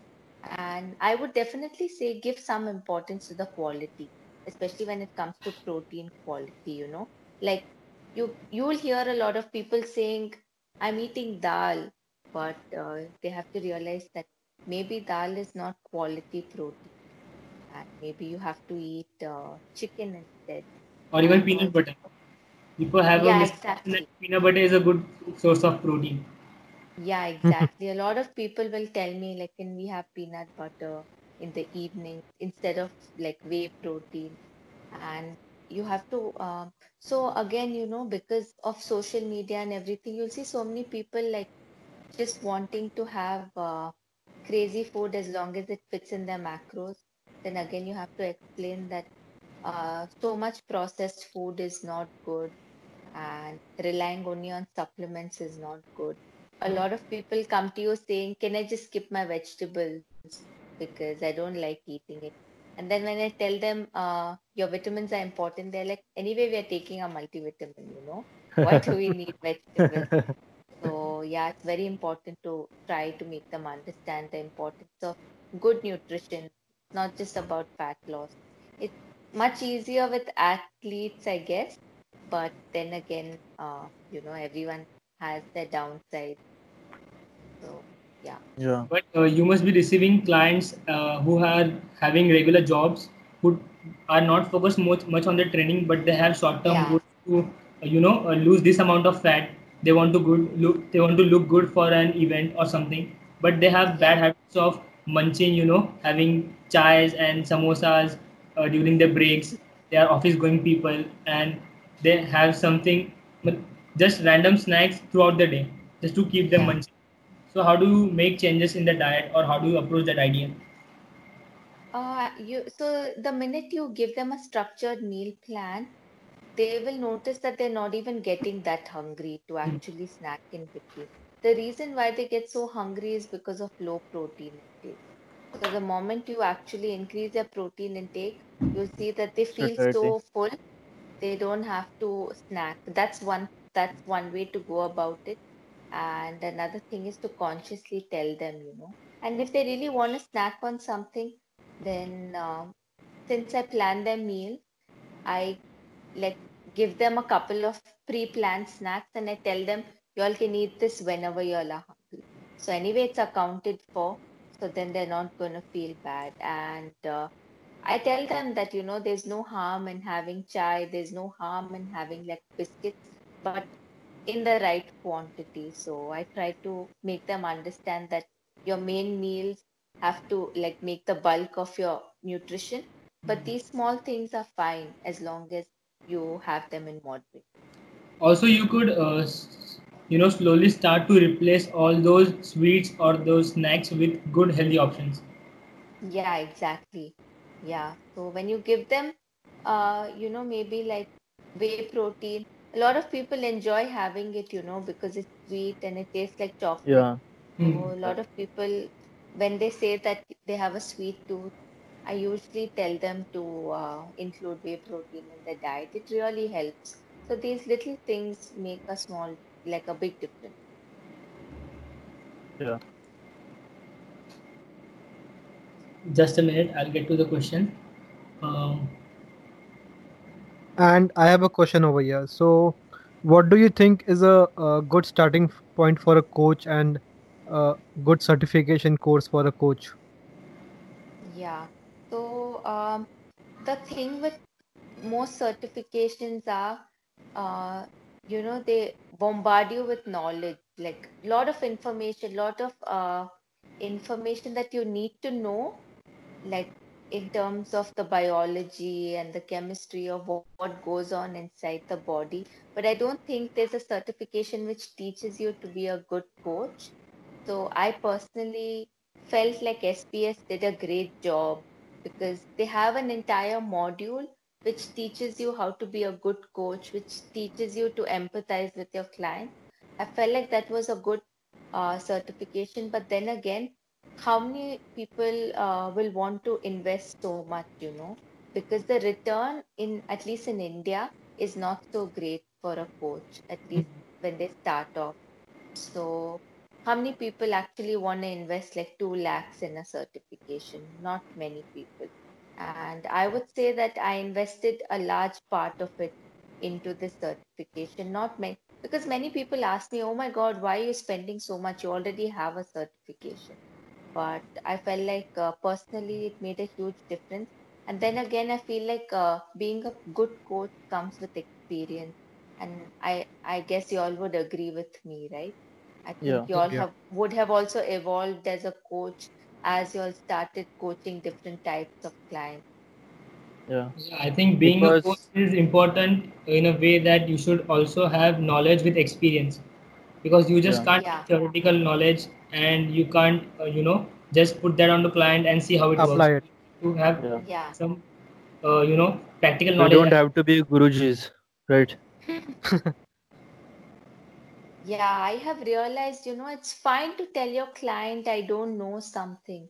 Like if someone Yeah. comes and asks me for powerlifting advice, I'm going to say I don't know. Even though I have done a certification, I know the theory, but I've never really done it on myself or on somebody else, you know. So if Actually, I someone comes feel to me, some of some Yeah. of training centers, uh, like they fail to teach their students this thing that it is Yeah. okay to accept that you don't know few things. yeah, because Deva, exactly. I'm I, just I saying- won't I won't uh, take anyone's name, but some of training centers are like he's a master trainer, he knows everything, he's the god, Hmm. and I am like, Yeah. bro, हम इधर क्या क्या करने बैठे Mm-hmm. Yeah. Also, yeah, that's as, true. As Deva said, those Gurujis and all, I think uh, it used to be, you know, uh, what do you say, the tradition in India before. And all those Gurujis had the same approach with every client. Yeah. Yeah. But now you can't use the same thing with every client because there are a variety of clients that we have been approached with. With variety of lifestyle. With variety yeah. of lifestyle. lifestyle. Yeah, exactly, exactly. Yeah. and everyone needs a different approach customized individually for them Yeah, Yeah. definitely. so yeah And not all exercises will work for everyone, you know. Like uh, there's no best exercise or there's no best training split. So yeah, definitely everything has to be customized and sometimes you're not going to know the answer to everything. So I feel like it's good to say I don't know, but I'll get back to you and actually learn about it and then go Yeah. back to them with the right answer. yeah exactly when a, mm, i mean if there is an issue or something you have not faced earlier i think it's a good opportunity to better yourself and learn about that thing as well Yeah. because this is something for example let's say one of your clients he is training for powerlifting as well but he has to participate in some kind of you know some kind of event let's say it's for their college event for anything let's say it's for uh, running or anything then you should as a client uh, you know expand your approach towards all kind of training you know. If you Yeah. uh, call yourself a strength client or i'm sorry a strength coach then you should be uh, you know open enough to approach that idea as well. Let's say uh, how can i decrease the load of uh, the uh, training in the gym and start implementing more uh, you know aerobic exercises for him to perform better at that event. And it's for the sh- short term not in the long term because the long term goal is to compete in the powerlifting meet or get stronger or build muscle. So yeah that way. Yeah. okay So, so, do you have any questions for us? Uh, I think I asked you all uh, during the um, conversation, but uh, otherwise, how would you all, um, you know, actually approach if you all get a physique athlete who comes to you all? Um, would you all firstly coach them, or uh, you know, what? How would you all go about it? For me, generally, I don't. Uh, uh, as I told you, I don't take other clients. I only specifically uh, teach like powerlifters who are in the game like for like uh, some time, like one to two year. Yeah. Yeah. But what if they're For me- hybrid clients? uh, I don't uh, encourage hybrid clients because you need, uh, in my uh, opinion, if you want to be uh, like good in some sport, you need to focus more of energy to some. Right. Yeah. Yeah. Deva, tu bol. Uh, for me, if I get uh, some uh, like that client, I will like look up to him because for me, nutrition in uh, in the nutrition aspect, I I can just give him a good gaining or a bulking uh, plan, but I'm not expert in like fat loss or um, what do we say? Eh, Like I'm not a proper nutritionist, so I can just Correct. work along with him just for strength gain process, or I can help him improve his technique for uh, like his safety, or Yeah. I can tell him how he can improve his um, muscle maturity or where he is lacking. So I had some experience with bodybuilding as well, so I know how to do a lot of posing stuff, and I can help Yeah. him out with that. But that won't be a coaching uh, strategy for me. So I won't take any any of the physique competitor who is looking for me like to coach him for co- competition, which I don't know Yeah. anything about. So that's it. Yeah. Okay, so uh, I mean, if a physique athlete approaches me, first of all, uh, I think he should be an beginner or intermediate because if you are an experienced uh, physique athlete, you won't approach a powerlifting coach for it. right. But Logical. Uh, but still, if he does, I think uh, I've had a good experience of bodybuilding training as well, and I have some knowledge, I'd say, in nutrition as well. So I can uh, help them. And there are different approaches that you can use, whether it is to build muscle, lower your body fat, include refeeds, or re- reverse dieting. There are many aspects because you know uh, if powerlifting is a small niche, in my opinion, because Yeah. your goal is to uh, get stronger in the, those three lifts. But when it comes to bodybuilding, there are some different approaches as well. You know, you have to build muscle uh, when you are in the off season. Uh, I'm sorry, I'm sorry. Uh, when you're in the season, you have to build muscle and uh, get uh, get shredded as well. You have Yeah. to come to a lower body fat. I wouldn't say I would train a physique athlete to compete because I don't have th- that uh, nutritional knowledge to get them to a lower body fat, but I can help them to build muscle, get stronger, and inculcate good uh, eating habits in them and get their n- nutrition on track. So just because I can help them doing these things or uh, taking their uh, physique and strength to a, another level, I can't claim to be a uh, you know physique coach. Yeah. Right, right. So I know where my boundaries are, and I can help them to one extent, to some extent, I mean, but I can't help them to uh, be stage ready. You know what I mean? Yeah. Yeah. Yeah. Yeah, yeah. Yeah. And do you guys also have coaches or uh, you guys like train yourselves or train each other?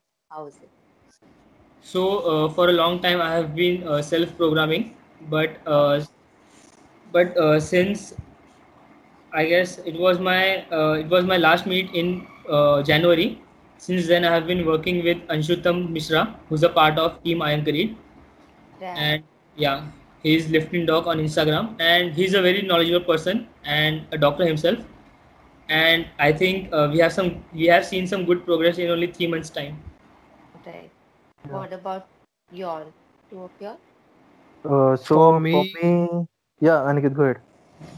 Uh, for me, I especially don't like uh, some other coach to tell me what to do because I have that stigma like uh, I know my body better than anyone else can do Yeah, in some exactly. small time period. So I have that stigma like uh, I can uh, understand my body like way better than some other coach. Yeah. So I tend to uh, train myself only because I can change uh, the entire program in one day if I feel like it. Yeah. Because. I go training basically uh, like mostly on the scale of RPE and percentages. So I mix them Right. and I see what like I'm feeling today. If I have lots of work to do, so I decrease my volume in training, and so I can recover it from recover the uh, what do you say uh, stress basically. Right. My only nuance with not having a coach is that sometimes when you program for yourself, you tend to include those exercise that you like the most, not those what Yeah. work for you. And I had some similar experience. That's why I started training with him, because uh, sometimes you know you need uh, you know an outside approach and other overview to see what's Different lacking. perspective. Yeah, different perspective basically Yeah. Yeah. because you don't you won't implement those exercises because for example if a person if i personally don't like bulgarian split squats but i know that it has a good carryover to my len- to my uh, leg development but i won't do it because i don't like it. But if i have a coach he is accountable. He, he is holding me accountable for doing these exercises. And i think some people approach a coach because they need an external push to to do those exercises even though they have the knowledge. Yeah. and secondly i think every coach needs a coach because uh, when you are uh, working with your clients you get so involved in uh, programming for them Clients. and yeah it can be difficult for program yourself as well For for example, the world class deadlifter uh, just got his coach and his uh, lift are like blowing up, right? The Doctor Deadlift, Kaylor William. He's Okay. been like co- Tom Martin. getting coached, huh, getting coached by Tom Martin, and he just did a heaviest conventional deadlift of his life. So Yeah. it's not like that Do- Doctor Deadlift doesn't know how to program, right? But still, Tom- he is bro tom martin has many clients yeah right because he is the best deadlifter. Like he's the best conventional deadlifter, no? That's why. Yeah, I So, talking about me- with that. Yeah. So talking about me, let me tell you the powerlifting has two categories. One is equipped and raw powerlifting. So Right. during my uh, competitive career, I most of the competitions I played was in equipped category. So yes, I had a equipped coach because I used to go in a equipped uh, academy, but uh, I was not that happy because I was stuck in that uh, room, right? Because I was not uh, allowed to explore other things. Like Mm. I was stuck in a high bar squat, but my body was Yeah. not uh, actually beneficial for that squat, and I, I used to face a lot of issues. So Mhm. I feel when I just uh, left his coaching or his guidance, I tried to like explore new things. I try to uh, search for what works for me rather than what is working for everyone, right? so i just stick with it and i, I like i'm feeling good. Right now i'm, I'm not uh, like preparing for any competition or something like that. But yes i've tried a lot of stuff. I've tried a lot of programming uh, strategies. And i feel that uh, i will stick with self programming for a long time until i feel that i'm uh, plateaued to some extent. So yeah that's me also there's one thing uh, i want to um, tell those who would like to self program for themselves. When you're self programming for yourself uh, you can you know there's a range how you program for yourself. In one range you can keep off keep on uh, changing all those exercises in a small period of time like every 3 weeks every 2 weeks without seeing what works for you. And in the other approach you can only stick to one exercise and never change. As i said earlier you won't include all those exercises that actually work for you so I think you should be somewhat balanced. Use those approaches which work for you, but not change and also experiment with exercises, but not change them constantly. Yeah. Give it some Also- good time. Some 12 also i agree with what uh, vedant said about uh, getting coached by another coach which is absolutely right because when i try to program for myself some days are like i'm just too lazy to do stuff so i'm like yeah theek hai chhod denge baad mein karenge so yeah stuff like that happens with every athlete and we have to accept that. But be, uh, yeah. being with a coach we are just like yeah coach keh dega coach ya fir coach will get angry something like that.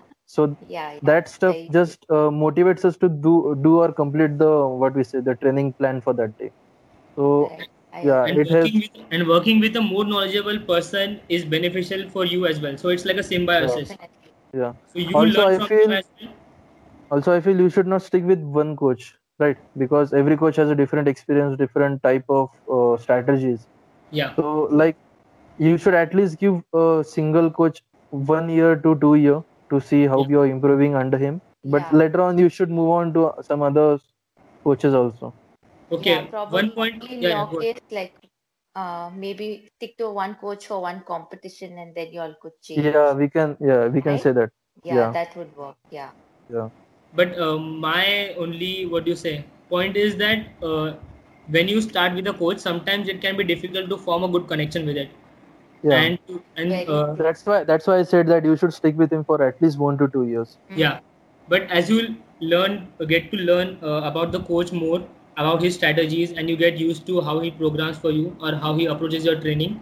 Sometimes you firstly uh, instead of moving, uh, you know, away from them, you can tell them like if there is any problem with your approach or we should be uh, you know experimenting with something. For example if he's your teacher and you're his student you should not just be uh, you know listening to him. You should if you have any Yeah.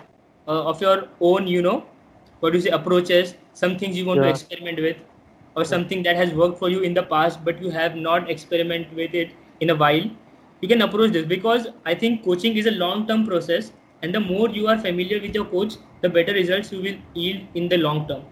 Yeah. Yeah, Because whether it definitely. You is should physique- because whether it is physique or it is powerlifting it's a long term process it's a marathon. Yeah. And when we work with clients i think it's important to um, you know as a coach to approach a client as a friend first and a client second. Because if Yeah. you form a better connection with it with them there's a higher chances of them uh, you know reporting back to you with more consistency regular with their diets and their programs as well. And transparent Yeah. feedbacks. Yeah transparency is very important and communication as well. Because Yeah. i Yeah, think i have i've been working with clients who are very anxious in the gym you know because uh, firstly they train in a uh, crowded gym and they train alone. So sometimes they can feel very conscious or anxious to you know record videos yeah and uh, yeah actually experienced that's the main issue with most of the online clients i have they Yeah. don't like to shoot the videos i don't know like yeah the, the stuff you're saying is right but if they don't send me the videos i won't be able to manipulate anything in the yeah program exactly, or exactly. change anything right and i think it's more with female clients as compared to male clients Yeah, because actually. clients can get away with it uh, Yeah. i think um, firstly i think female clients the problem with female clients is because there are very fewer females in the gym who are training like you so it is Yeah. difficult because uh, every every guy in the gym will not be doing cardio he will, he will be mostly will be in the dumbbell rack near the mirror Weight section. uh, or in the squat Yeah. rack. So it is easier for a guy to tell other guy to record a video for him True, Yeah. Yeah, true, very and- true. and a guy tends i mean there can be differences in person to person psychology but uh, men are more you know men could be more extroverted as compared by the to way by the way then do you know i am thinking about sure, like making a youtube video where i am explaining how to shoot yourself in a gym so that most of my clients uh, don't get that issues like yeah you, you said could, now that and, uh, what you could So also I'll destroy your video right now. sorry what Get a tripod, yeah, basically. definitely. You should make Yeah. it. No, you should uh, make that video because a lot of times my clients are like, "Oh, I train alone, so I can't record videos." yeah So I think that would help. like like for me i'm a youtuber who is like Hmm. self recording every every video he's like i am i have uploaded ever so it is easy actually but people don't like to experiment with stuff they are like यार मैं इधर से जा नहीं का मोटा दिखूंगा इधर से गंदा दिखूंगा but end of the day if you don't try it you don't uh, know how how it will go and खुद के. बॉडी से मतलब ऐसा शेम करके कुछ फ़ायदा ही नहीं है you have to be Yeah. confident about your body and you should flaunt it right Yeah. and also i think when it comes to female clients as i was saying earlier and if they're self recording i think uh, you should uh, firstly you know teach them to be tough Yeah. and so and get used to the you know how the training will be Yes. and this is how you should record video every week if there is someone to record for you or not Right. so i think But- building a strong mentality is also an approach that a coach should have. Yeah. And because it will also you know sometimes in in a process experimenting experimenting with some exercise. For example for example uh, if a if your client fails a lift what will you what will you do in that moment? Because our performance in the gym can also have a has a uh, you know impact on our mood and our academics as well and how we behave in the, at home as well so i think building a strong mentality is also a duty of a coach because if you become a friend of theirs you can talk to them becoming strong mentally and physically as well Yeah, Yeah. yeah, very true, very important. Yeah. and once you start noticing the benefits of shooting a video and analyzing it there won't be Yeah. any comeback your phone will be filled with your videos your photos Video. Because end of the Yeah. day uh, if you see now if you are transforming from uh, 0 to 100 photos matters a lot so if you are like practicing how to click photos every day or how to shoot videos every day you will be like the happiest person in the world because you will be able to track your progress in a good way and you will be also able to like uh, post it on sho- Yeah. social media right Yeah. And Yeah, you'll get more definitely, followers as well. Otherwise, photography i think photography and videography skills should be developed in every individual it's Mhm. very important yeah, yeah, and I think with time it comes, you know, like my videos are very shitty because I just place it like in front of a um water bottle and I record it. because But we I think I, I think we should all, always visualize it as uh, a person is watching, right? So right, just yeah, think it as if a person is sitting on the floor and he's watching you. How will it how it will look? So I, I just like to put my cameras in three directions. One uh, one Right. which is in my eye level, one which is in my waist level, or one which is in my foot level. So the uh, the lowest elevation wala video will look much more aesthetic than a normal uh, Right. waistline wala video so you just have to like experiment with the angles also yeah, yeah, true. so uh, Lalitha i have one last question regarding to training after that we'll move on to nutrition Yeah, So when you program for your athletes, whether it is phys- uh, physique athletes or powerlifting athletes, how do you manipulate the intensity, volume, and the rest periods between each set or exercise? yeah. So firstly, I don't. Um, I usually tell them to take enough rest because females, firstly, uh, want to rush through the workout routine because there has been a lot of, um, you know, information that low rest periods, circuit type of training promotes fat loss. So you will see that even maybe even your clients when they come to you all they don't rest enough. So firstly I have to explain that part to them. And then secondly, because um, you know the way I program my um, training for clients and for myself is very different from something um, a power lifter would do. I we do not focus so much on actually manipulating volume and intensity within like every block, but I tend to like focus on you know doing a volume block and an intensity block. Usually start off with volume where they lift lighter so they actually learn the movements. So have uh, uh, higher reps, lower weight, and where they actually learn. And then I try to use like uh, you know progressive overload but like um, progression in every workout. So you know like single progression or double progression for uh, isolation movements where they just increase rep and once they have reached a certain rep uh, a certain amount of rep then increase one set. So very, very simple approach and then once they actually learn the movement um, then you know I try to program like lower uh, rep and where they actually start lifting heavy. So this approach I take only with clients who have already been lifting for a while. If they're Yeah. beginners, then I don't even bother trying to uh, ask them to go in that uh, eight rep range or lower than that because they don't. Um, I mean, you know, they're still not uh, okay with uh, lifting so heavy like i feel like they still need to learn the movement the pattern much better. So you know for them still balancing is an issue. Like even when they're doing shoulder press they don't have that tightness. They don't know how to breathe. They don't know how to brace.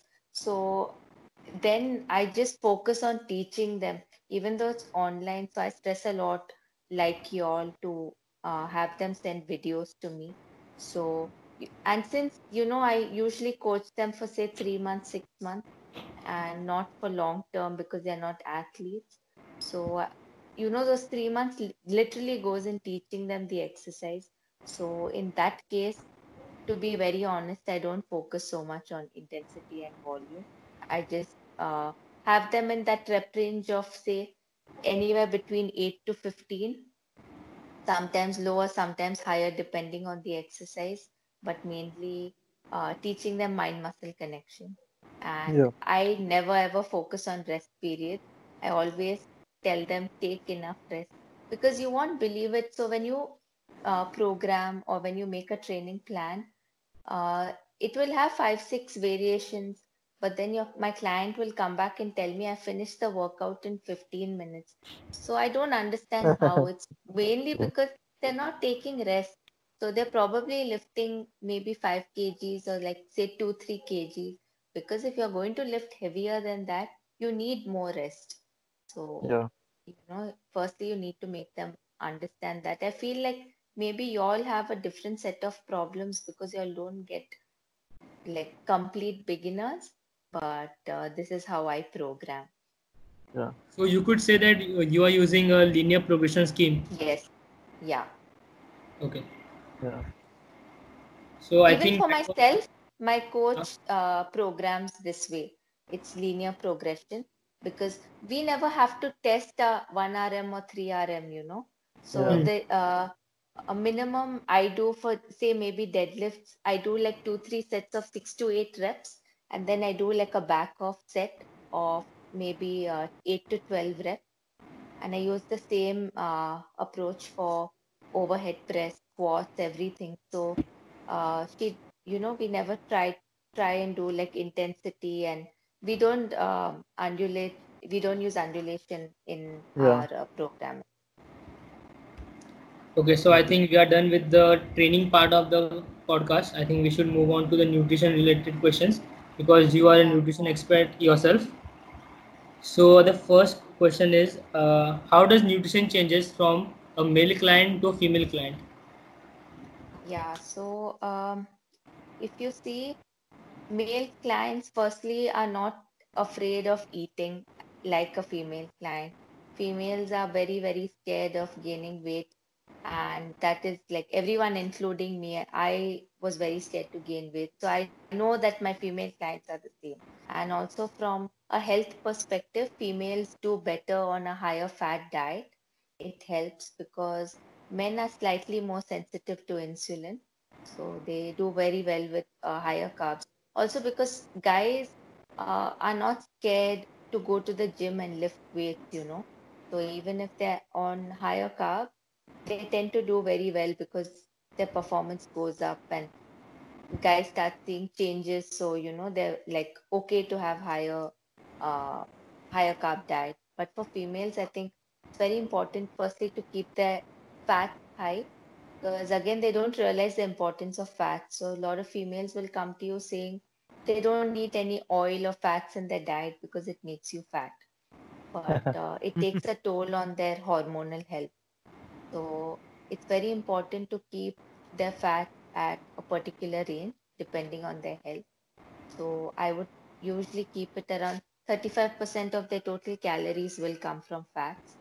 So guys can even do away with like 20, 25%. But Mm. of course, I will keep even my uh, male clients' fats quite high. Yeah, I like to keep around 35 to like 20, uh, 25 to 35 range for fats. Yeah, yeah, exactly. So females, in fact, even if you keep it higher, they're okay because they're scared to eat too many carbs. And uh, so that's the approach I take. Also, men have like, uh, you know, they need higher calories. So again, females tend to have a lower calorie intake, mainly because they are much smaller than guys, you know Yeah. and also because we carry um, lesser amount of muscle i feel like females don't need to have as much uh, protein as guys need to eat but uh, i gradually increase it because suddenly if you increase their protein content for them the diet is very foreign so i gradually try to increase it and i try to bring it up to at least uh, you know say 1.8 to 2 uh, grams per kg of their body weight. I if they're uh, intermediate then i keep it much higher. It goes up to 2.5 grams also. But otherwise if you're they're, com- they're complete beginners then this is how i program for them. Uh, what did you say about the effect of fats on women's hormones? Can you yeah elaborate on that? Yeah, so um, you know, mainly because like the biggest difference between females and guys are that we get our menstrual cycle, Mm. and uh, you know, uh, it has a very big impact on your estrogen, your progesterone, and your mood, everything. Just, I mean, you know, joint issues even guys will get if they don't eat enough fats, and um, so this this takes a big hit, you know and also you will see that they start losing. So once first of all once you put them on a fat loss diet their menstrual cycle gets disturbed. And you will see that if they're on very low fat um, a lot of time they'll even lose their menstrual cycle. So Mm. that's why you see that females who go on ketogenic diets um, the rate at which they lose their menstrual cycle is very high it's because they hardly eat um, any fats i mean they hardly uh, ketogenic diet of course they eat higher fats but uh, because of the rate of fat loss they lose their menstrual cycle so i think it's the same same approach here like when the fats are too low the deficit becomes um, very big because um, fats have like nine ca- uh, nine Calories. calories right 9 per calories. gram Yeah. Yeah. yeah so it's very easy to create a deficit if you cut out fats. So that's the issue. Another thing is your hair starts dropping. Uh, so again this is not because of um, not having enough fats but because the deficit is so high. So it's very important. And also i feel like fats uh, play a very important role in your mood. So once you cut out fats then you know uh, your mood gets messed up and you feel hungry all the time so you'll see even physique athletes are very hungry all the time it's because their Yeah. fats are very low so because fats keep you full for a longer time basically they take much longer to digest so So you could say that um, nutritional changes have an effect on menstrual cycles. definitely And could there be a vice versa situation as well? sorry Could there be a situation as uh, whereas their menstrual cycles have an effect on how th- their eating habits basically when they have cravings? Yeah, yeah, definitely. So even I get cravings, you know, like that that three, four days before I get my period. So before um, my clients get their menstrual cycle, um, they have intense cravings. And also, there is research to prove that females expend more calories during this phase, during their menstrual cycle. So, it makes sense to uh, increase their calories. And also, uh, during the luteal phase, so that's from like the 14th day to the 28th day, Mm. uh, there is research to show that uh, they do better on a higher fat diet. So it makes sense. Uh, of course, you know, unless the client is really having issues during this phase, I don't uh, purposely change the nutrition plan. But if someone gives me feedback saying that, uh, you know, we are not feeling good or we are getting very uh, high cravings, we feel like eating something, I usually tend to increase their calories. And uh, usually you get sweet cravings and stuff like that. So I don't mind in including like, you know, dark chocolate. Also because dark chocolate has uh, higher fat, it usually helps. Yeah. You think also including dark chocolate because it releases oxytocin is a good indicator, you know, as a good source of feel good hormone, basically. Yeah, definitely. It helps And with el- the eliminate PMS basically. Yeah. So, uh, uh, if you say, uh, if you talk about the luteal phase where there are uh, higher cravings, so uh, when you uh, you're you know uh, write a nutritional plan for uh, for your client, female clients, where their goal is uh, to lose body weight, could you uh, you know uh, program the first two weeks in a deficit and program these other two weeks of this luteal phase uh, in at maintenance or in a slight surplus? How do you approach that situation? Uh, so I don't feel like you need to go up to maintenance even. Even if you just increase 200 calories during the luteal phase, uh, they get benefited by it. In fact, they don't feel the need to increase any more than that. So I feel like, um, you know, we don't want to delay their fat loss process unless there's someone who's advanced and still coaching with you. They understand that, you know, maybe my goal is going to take uh, six months or one year and we are not in a hurry. I wouldn't take them up to maintenance because then, of course, even though it's an ideal situation, they wouldn't uh, agree for that. So I would just increase their calories by like say two, three hundred calories, but still keep them in a slight deficit. And you would see the same benefits that you would see if you take them into maintenance. and uh, when you create a deficit from the maintenance calories when starting with a female client how do you approach the situation do you uh, you know uh, what do you say directly drop the calories or do you approach it with the slower decrease in calories week by week No, I so what I do is uh, I tend to uh, decrease the calories very slowly, and also if I see that they're still pro they're progressing very well, after a point I actually try to slowly increase the calories, and I see. So sometimes you'll see even if you increase by 100 calories, they still continue to make progress. So in that situation, I'm like, why should I reduce, you know, if they're actually progressing? you rather keep them on the highest ca- calories possible because again if i'm going to hit a plateau i mean if they are going to hit a plateau i should have some calories to manipulate but if i keep decreasing then after a point i won't be able to manipulate the calories so sometimes I actually increase the calories So it also depends on the athlete or the person you're approaching, because uh, according to their needs, their uh, rate of fat loss will also depend. For example, if you're working with an obese client, you could start off with one percent of body fat each week. So, so the yeah, yeah, go ahead. Yeah, for obese clients, the approach is a little more different. I would start them off at much lower calories, mainly because obese clients, uh, one is, you know, they can't really eat mindfully. They don't know when they're full. So even if you say for like a 100 kg guy or girl, if you give them 2000 calories, sometimes I feel like it's a lot. They you know they can't eat so much. Probably they're eating very uh, calorie dense food but they don't eat so much. So they don't actually know when they're full.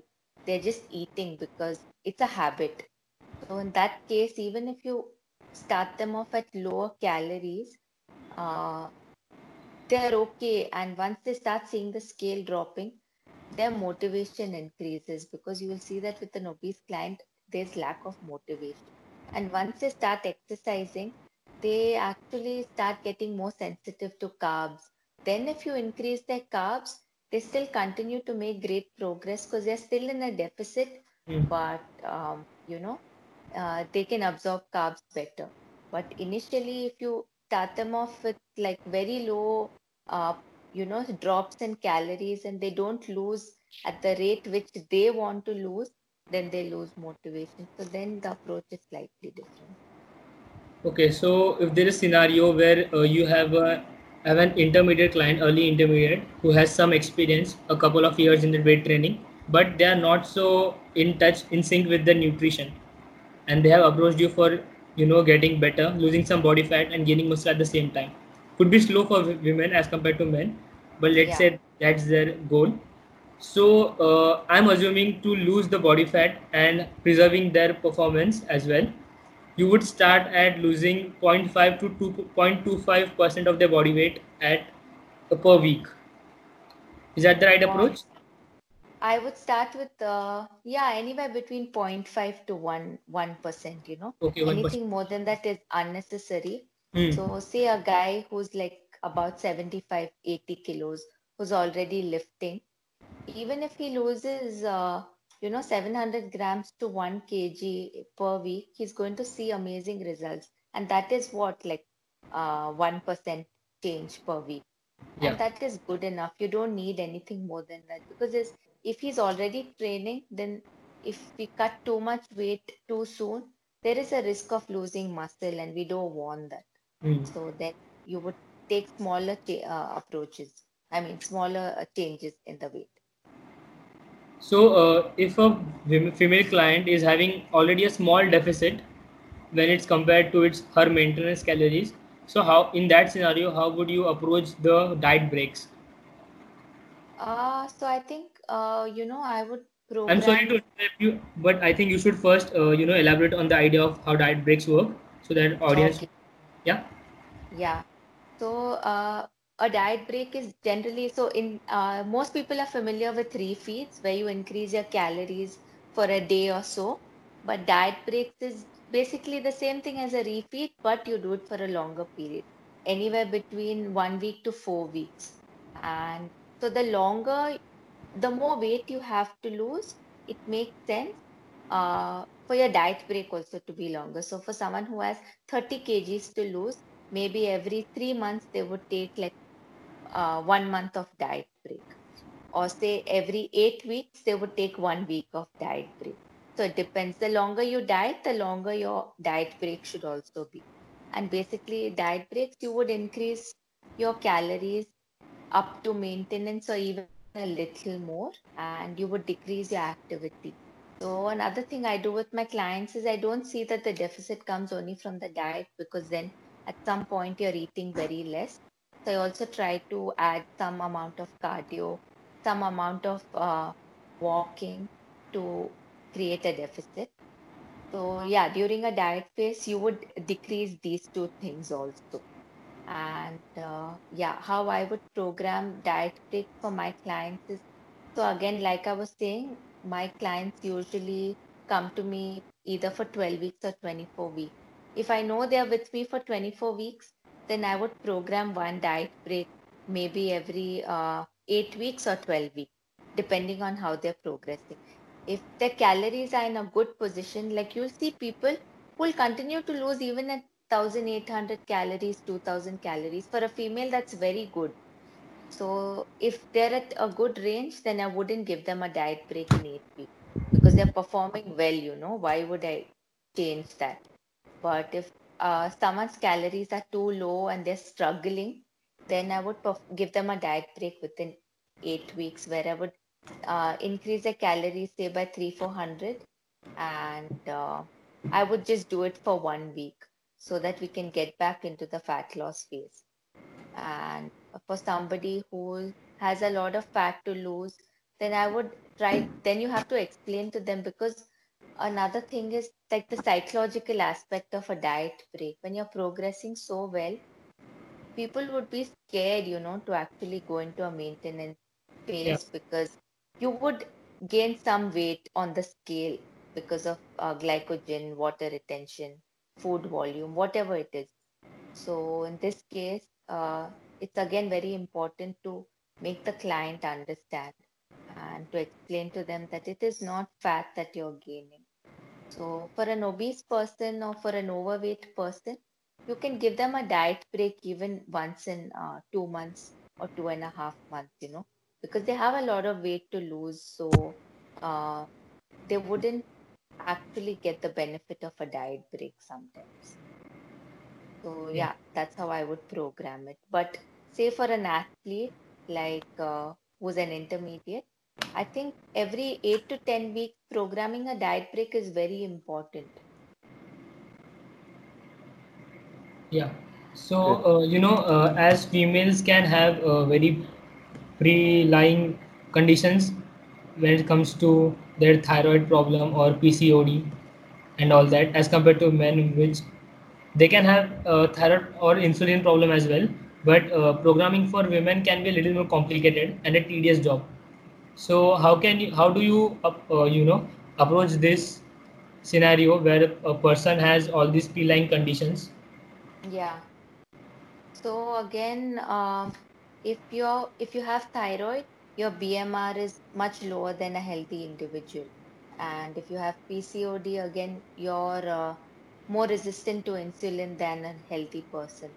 So again, you have to um, you have to take that into account and you know create a diet plan for them where they'll still see progress. But uh, even after you do this, you will see that their progress is much slower than a healthy individual. And Hmm. also, they tend to feel very, so you'll see that patients with thyroid tend to feel very uh, lethargic. A lot of them are gluten um, sensitive. So, uh, you know, a lot of them can't digest wheat. They're not supposed to have soy products in excess. So, all these need to be taken into consideration. They don't do very well with uh, lots of caffeine intake. So, you need to take these things into consideration. But then again, these are lifestyle disorders. So, the moment they change their lifestyle, they start exercising, they start strength training they see crazy changes. Like I'm surprised that you know my clients who join within like one to uh, months, the menstrual cycle becomes more regular. They stop getting cramps. With just losing like three to four kgs, these changes happen. You know, so sometimes it's just like fixing your lifestyle more than anything. So we, in short, we should integrate these things as not working for a goal, but to better our life and Yeah, yeah, it's a long-term process and better our lifestyle because in the long term it will carry on to other things as well. For sure. Yeah. So uh, I think we just have a couple of other questions left. So uh, as a personal coach, as an online coach, what do you think has made you a successful coach till now and give have given you success with wo- working of variety of clients? Yeah, so I don't feel like I'm a successful coach yet because I would consider myself successful when I start my own coaching business and you know, people still want to come to me. So I still feel like somewhere at the back of my head that uh, you know, I am with a company and it's a reputed company, so I'm still getting a lot of clients. Of course, I do get some uh, clients because of uh, my other clients referring out and uh, stuff, but I would say that would make me a successful client. But definitely, I have evolved in the past three and a half, four years of being a coach.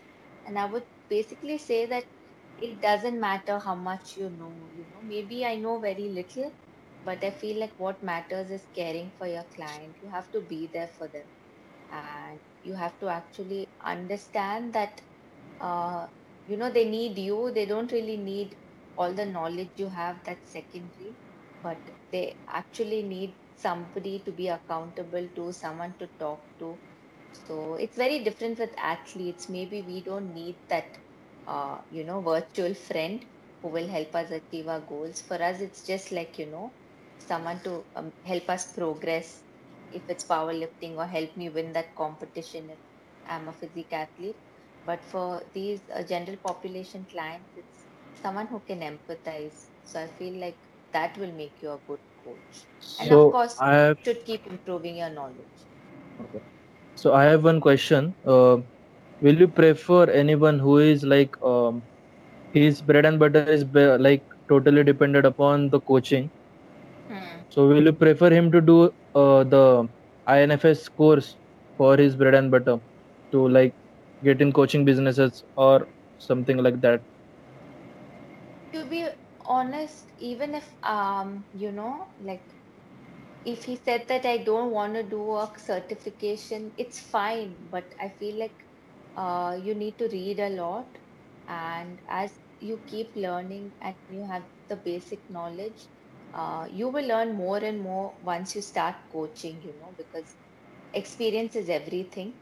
But of Yeah. course, uh, till like it was so surprising. I found it weird, but I guess it happened. Like But someone but yesterday is messaged me uh, saying, "Huh, but is. FITTR a good plat? But FITTR is a good platform to earn money or not?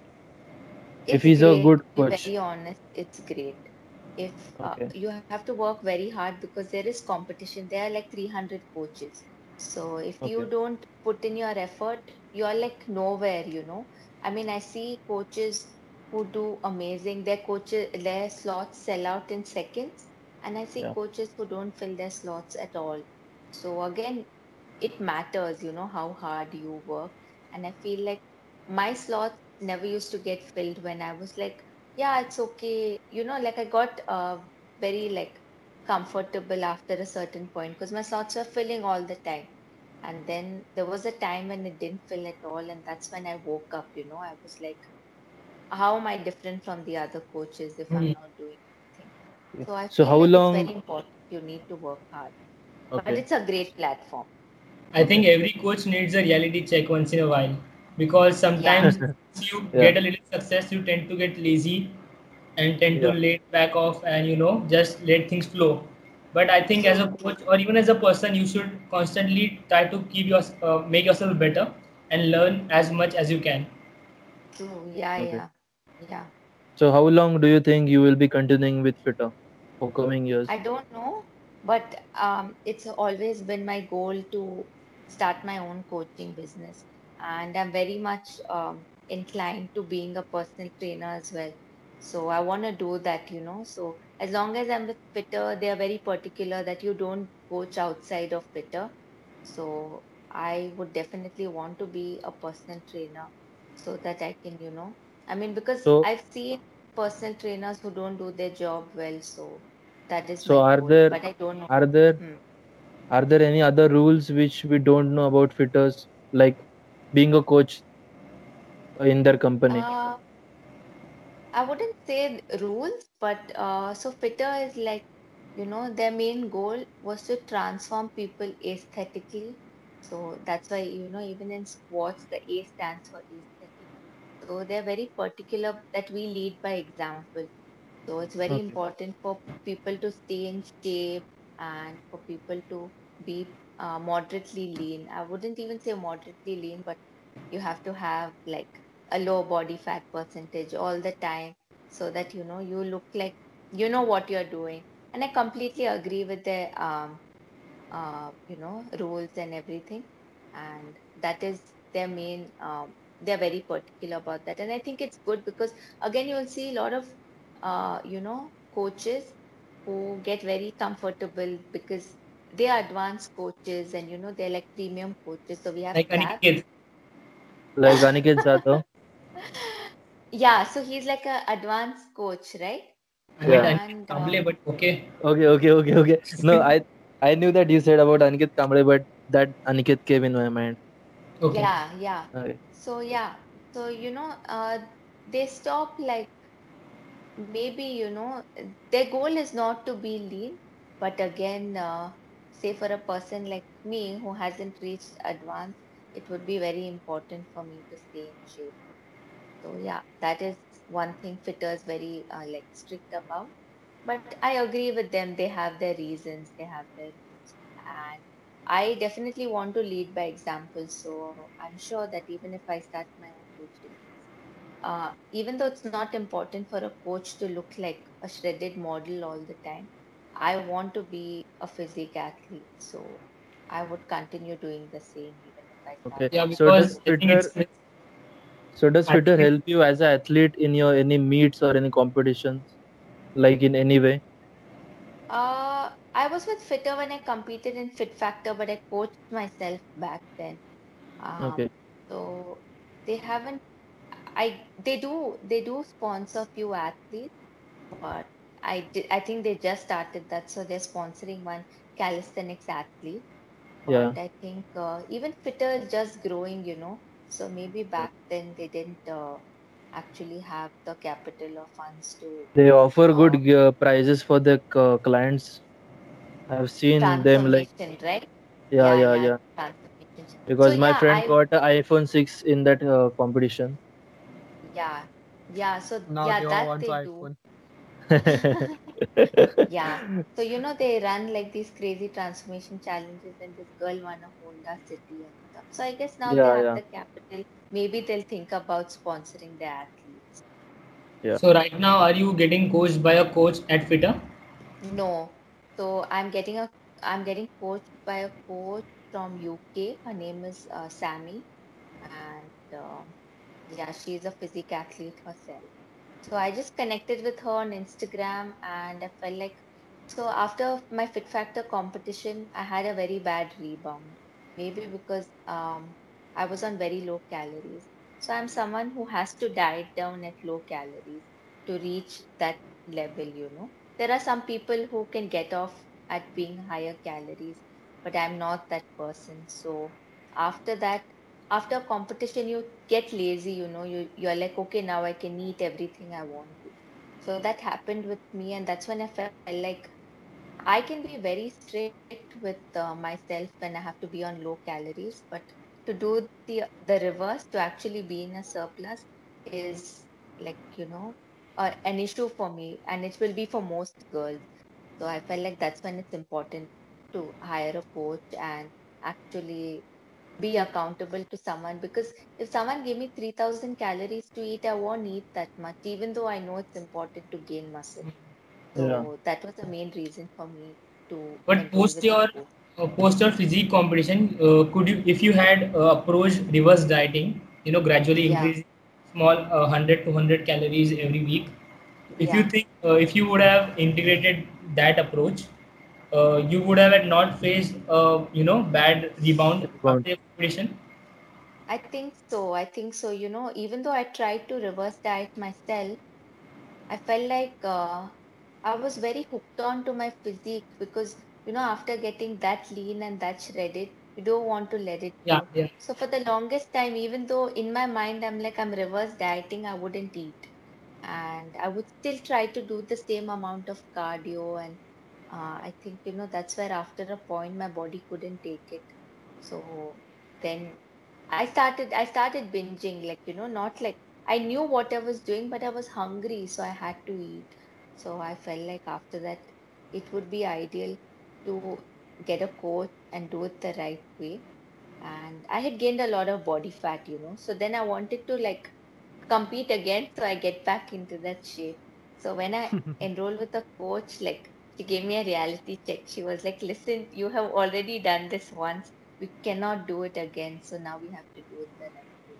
And I felt like it helped a lot you know now i know that uh, how important and how much my body changed in that one So do you even think year uh, Because and a half having keeping a, a lower body fat throughout the year could not be a good approach for women when it yeah, comes to not for well. anyone not even for men i feel like you know maybe you're going to look great but your performance in the gym is going to be so shit. Like till i actually increased my calories i didn't even know what a good workout felt like. I would always be tired but i thought that's how it is. But i progressed massively like all my lifts went up like crazy once i started uh, eating more.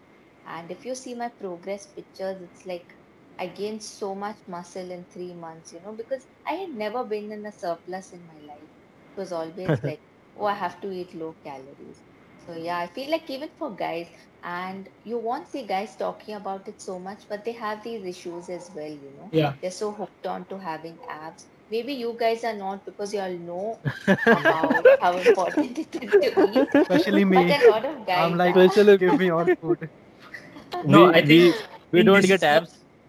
We try to build a good vacuum, Yeah, yeah. right, Vedant? Vedant can relate a lot here. yeah yeah i think i think this is a a, you know an issue as well because when we start with um, you know with the gym or weightlifting everyone is insecure about their physique that's why they start with Yeah. it to Yeah. begin and when they approach a good you know a good physique in their terms they tend to uh, think that this is what i should look like 24 7 and that is Yeah. something you know uh, which is not a good you know mental aspect in my opinion because it can become a toxic and uh, because you have to manipulate your nutrition in that way 24 7 and you don't take into account the other environmental changes the social changes your social life your personal life into account. You only think about looking you know muscular all the time having abs you know photo shoot ready. So i think sometimes when you achieve that peak of your physique then i think you should have a reality check and you know experiment with getting some you know getting a little fat gaining some muscle and then cutting down well. And that's when you will you know realize that you have built more muscle. If you would Yeah, have you know kept yourself at a lower body fat and still approaching to build muscle. Yeah. Yeah, very so uh, since we have crossed the two hour mark i think there are just two questions left yeah. in my opinion. Uh, that's are those are related to coaching. So firstly as you said uh, FITTR you know um, expect, expects their uh, coaches to be at a low body fat and all uh, do you think it is necessary for a coach whether they are comp- uh, working for a corporation or whether they are freelancer to look stage ready if they are an uh, physique athlete or to be the strongest if they are an you know Strength athlete. strength athlete Yeah, so I think Not a part of uh. I don't think it's necessary, firstly, to be very honest. And even if I'm a physique athlete, I don't have to look shredded all the time. So, um, you know, I if somebody knows that you're a natural competitor, they should also know how important it is to go through periods of surpluses and not looking like you're um, a model, you know.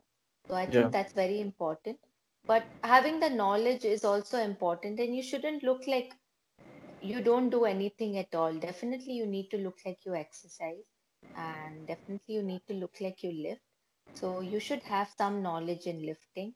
You should have some knowledge in all the other sports. Maybe not all your clients are going to come with you uh, with a goal to actually lift. So if you're in FITTR you don't have an option you know. You can't say no you're not into powerlifting. I'm not going to coach you. So you should have some knowledge and you should look like you exercise, not even lift. You should look like you exercise. We do have some coaches who are like runners and stuff.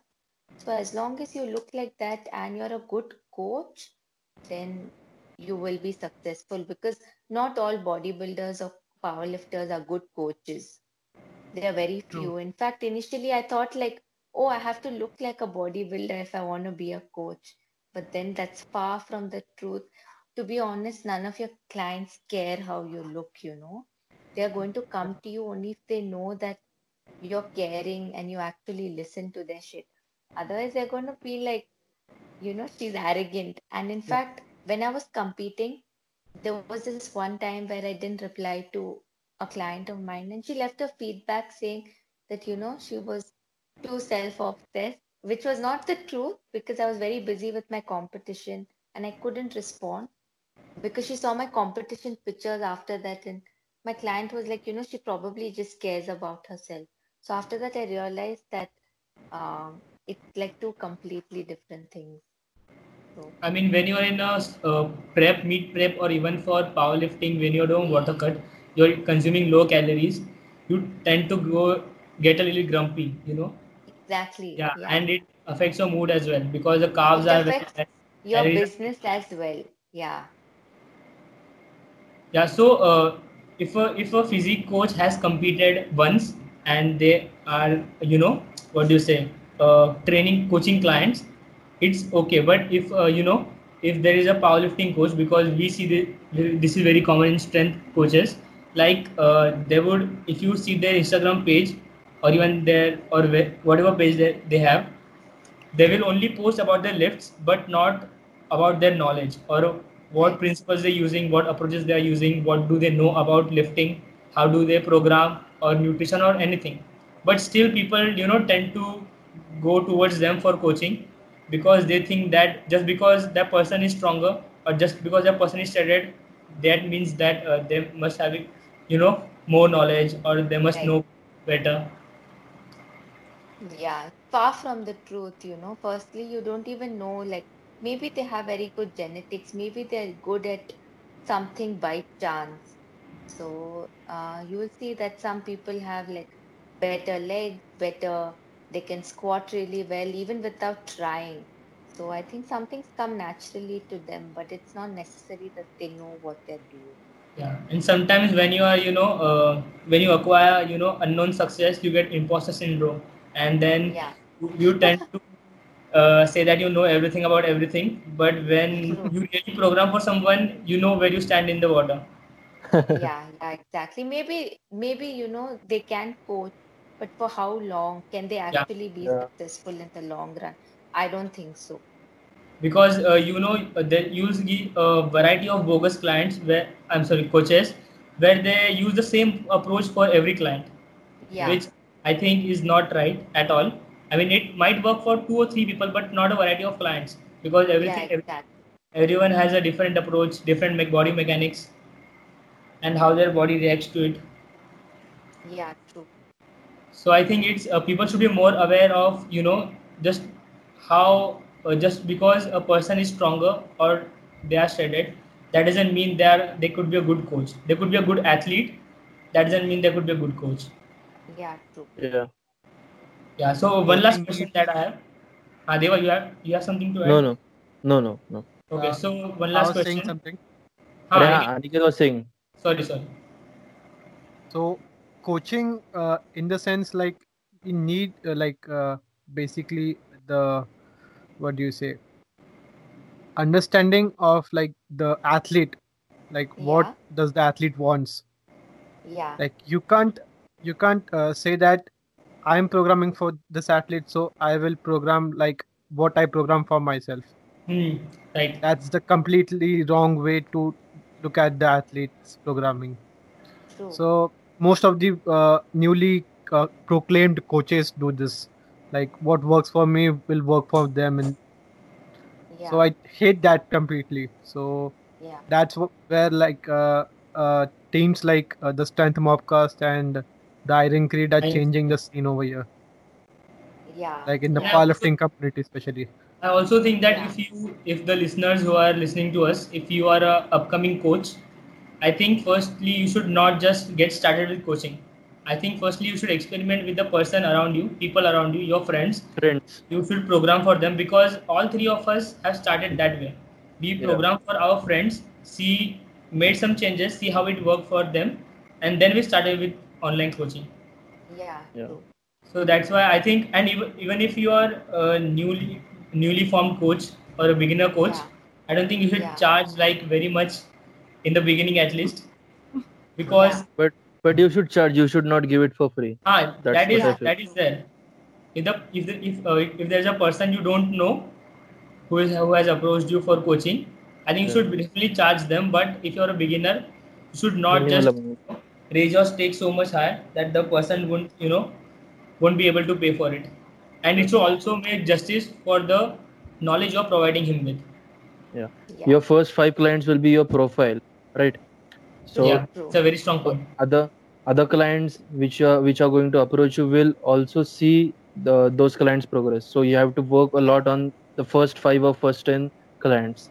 A lot. definitely. Yeah, I work on my every client. That's the Yeah. good thing. यार अभी तू ऐसा पकड़ेगा तो क्या क्या बोलूँगा मैं Okay, So the last guys, question I now- actually need to leave in two minutes. I have a call with my coach at 8:30. okay just just Okay. uh, just one question Yeah. do, you- do you think Vedant, uh, रहने दे. freelance, Let it be. freelance online coaching is a good career option Uh, definitely, it's a great option. So the best part is to be honest, I can work at whatever time I want. It's flexible. I can focus on my goals. So I think it's a it's a great career option. And um, I've I've been an architect for like three years, and I used to hate it because it's like you have to work according to someone else's time, according to like you know you have to sit in an office, and you can't you can't even pursue your passion. But if you're an online fitness coach, then it's great. And the worst, the best part is you're enjoying this, right? So even Yeah. if you had to do something or go, like I'm very passionate about being a personal trainer. So even if I had to like go and train somebody, or if I had to join a gym and sit in the gym, I wouldn't mind doing it because I'm enjoying it. So if you're Yeah. really passionate about coaching, you will love it. And if you hate it, even if there's money at the end of the day, you're not going to be satisfied. Yeah. So thank you so much for coming on our podcast. Uh, and so giving us all the deep people find you? explanations. Yeah, thanks a lot for having me. I enjoyed it, and Yeah. I'm waiting to like actually go back and see the other podcast. So I have seen like uh, a few of your pages, but I had never Yeah. really watched the podcast, so I'll definitely do it. Yeah. Subscribe to my YouTube channel. Definitely. Now that I know, plug I three. didn't know. Yeah. So just uh, quickly give our clients your uh, Instagram page and how they can approach you for coaching. Yeah, so my Instagram page is Lalitha underscore Lakshman, and uh, you can DM me or you can contact me at lalitha at fittr.com if you want to like get in touch with me. And please buy her logbook as well. It will help you in a long. Yeah. Yeah, definitely. Thank you so much. Link and will be in think the it's the first one in India. Yeah. Okay. Okay, so let's So end this. guys, stay Oh. strong, sada sexy raho. Sorry, sada strong. Slip of tongue, huh? slip of tongue. Peace Slip out. of tongue. Peace.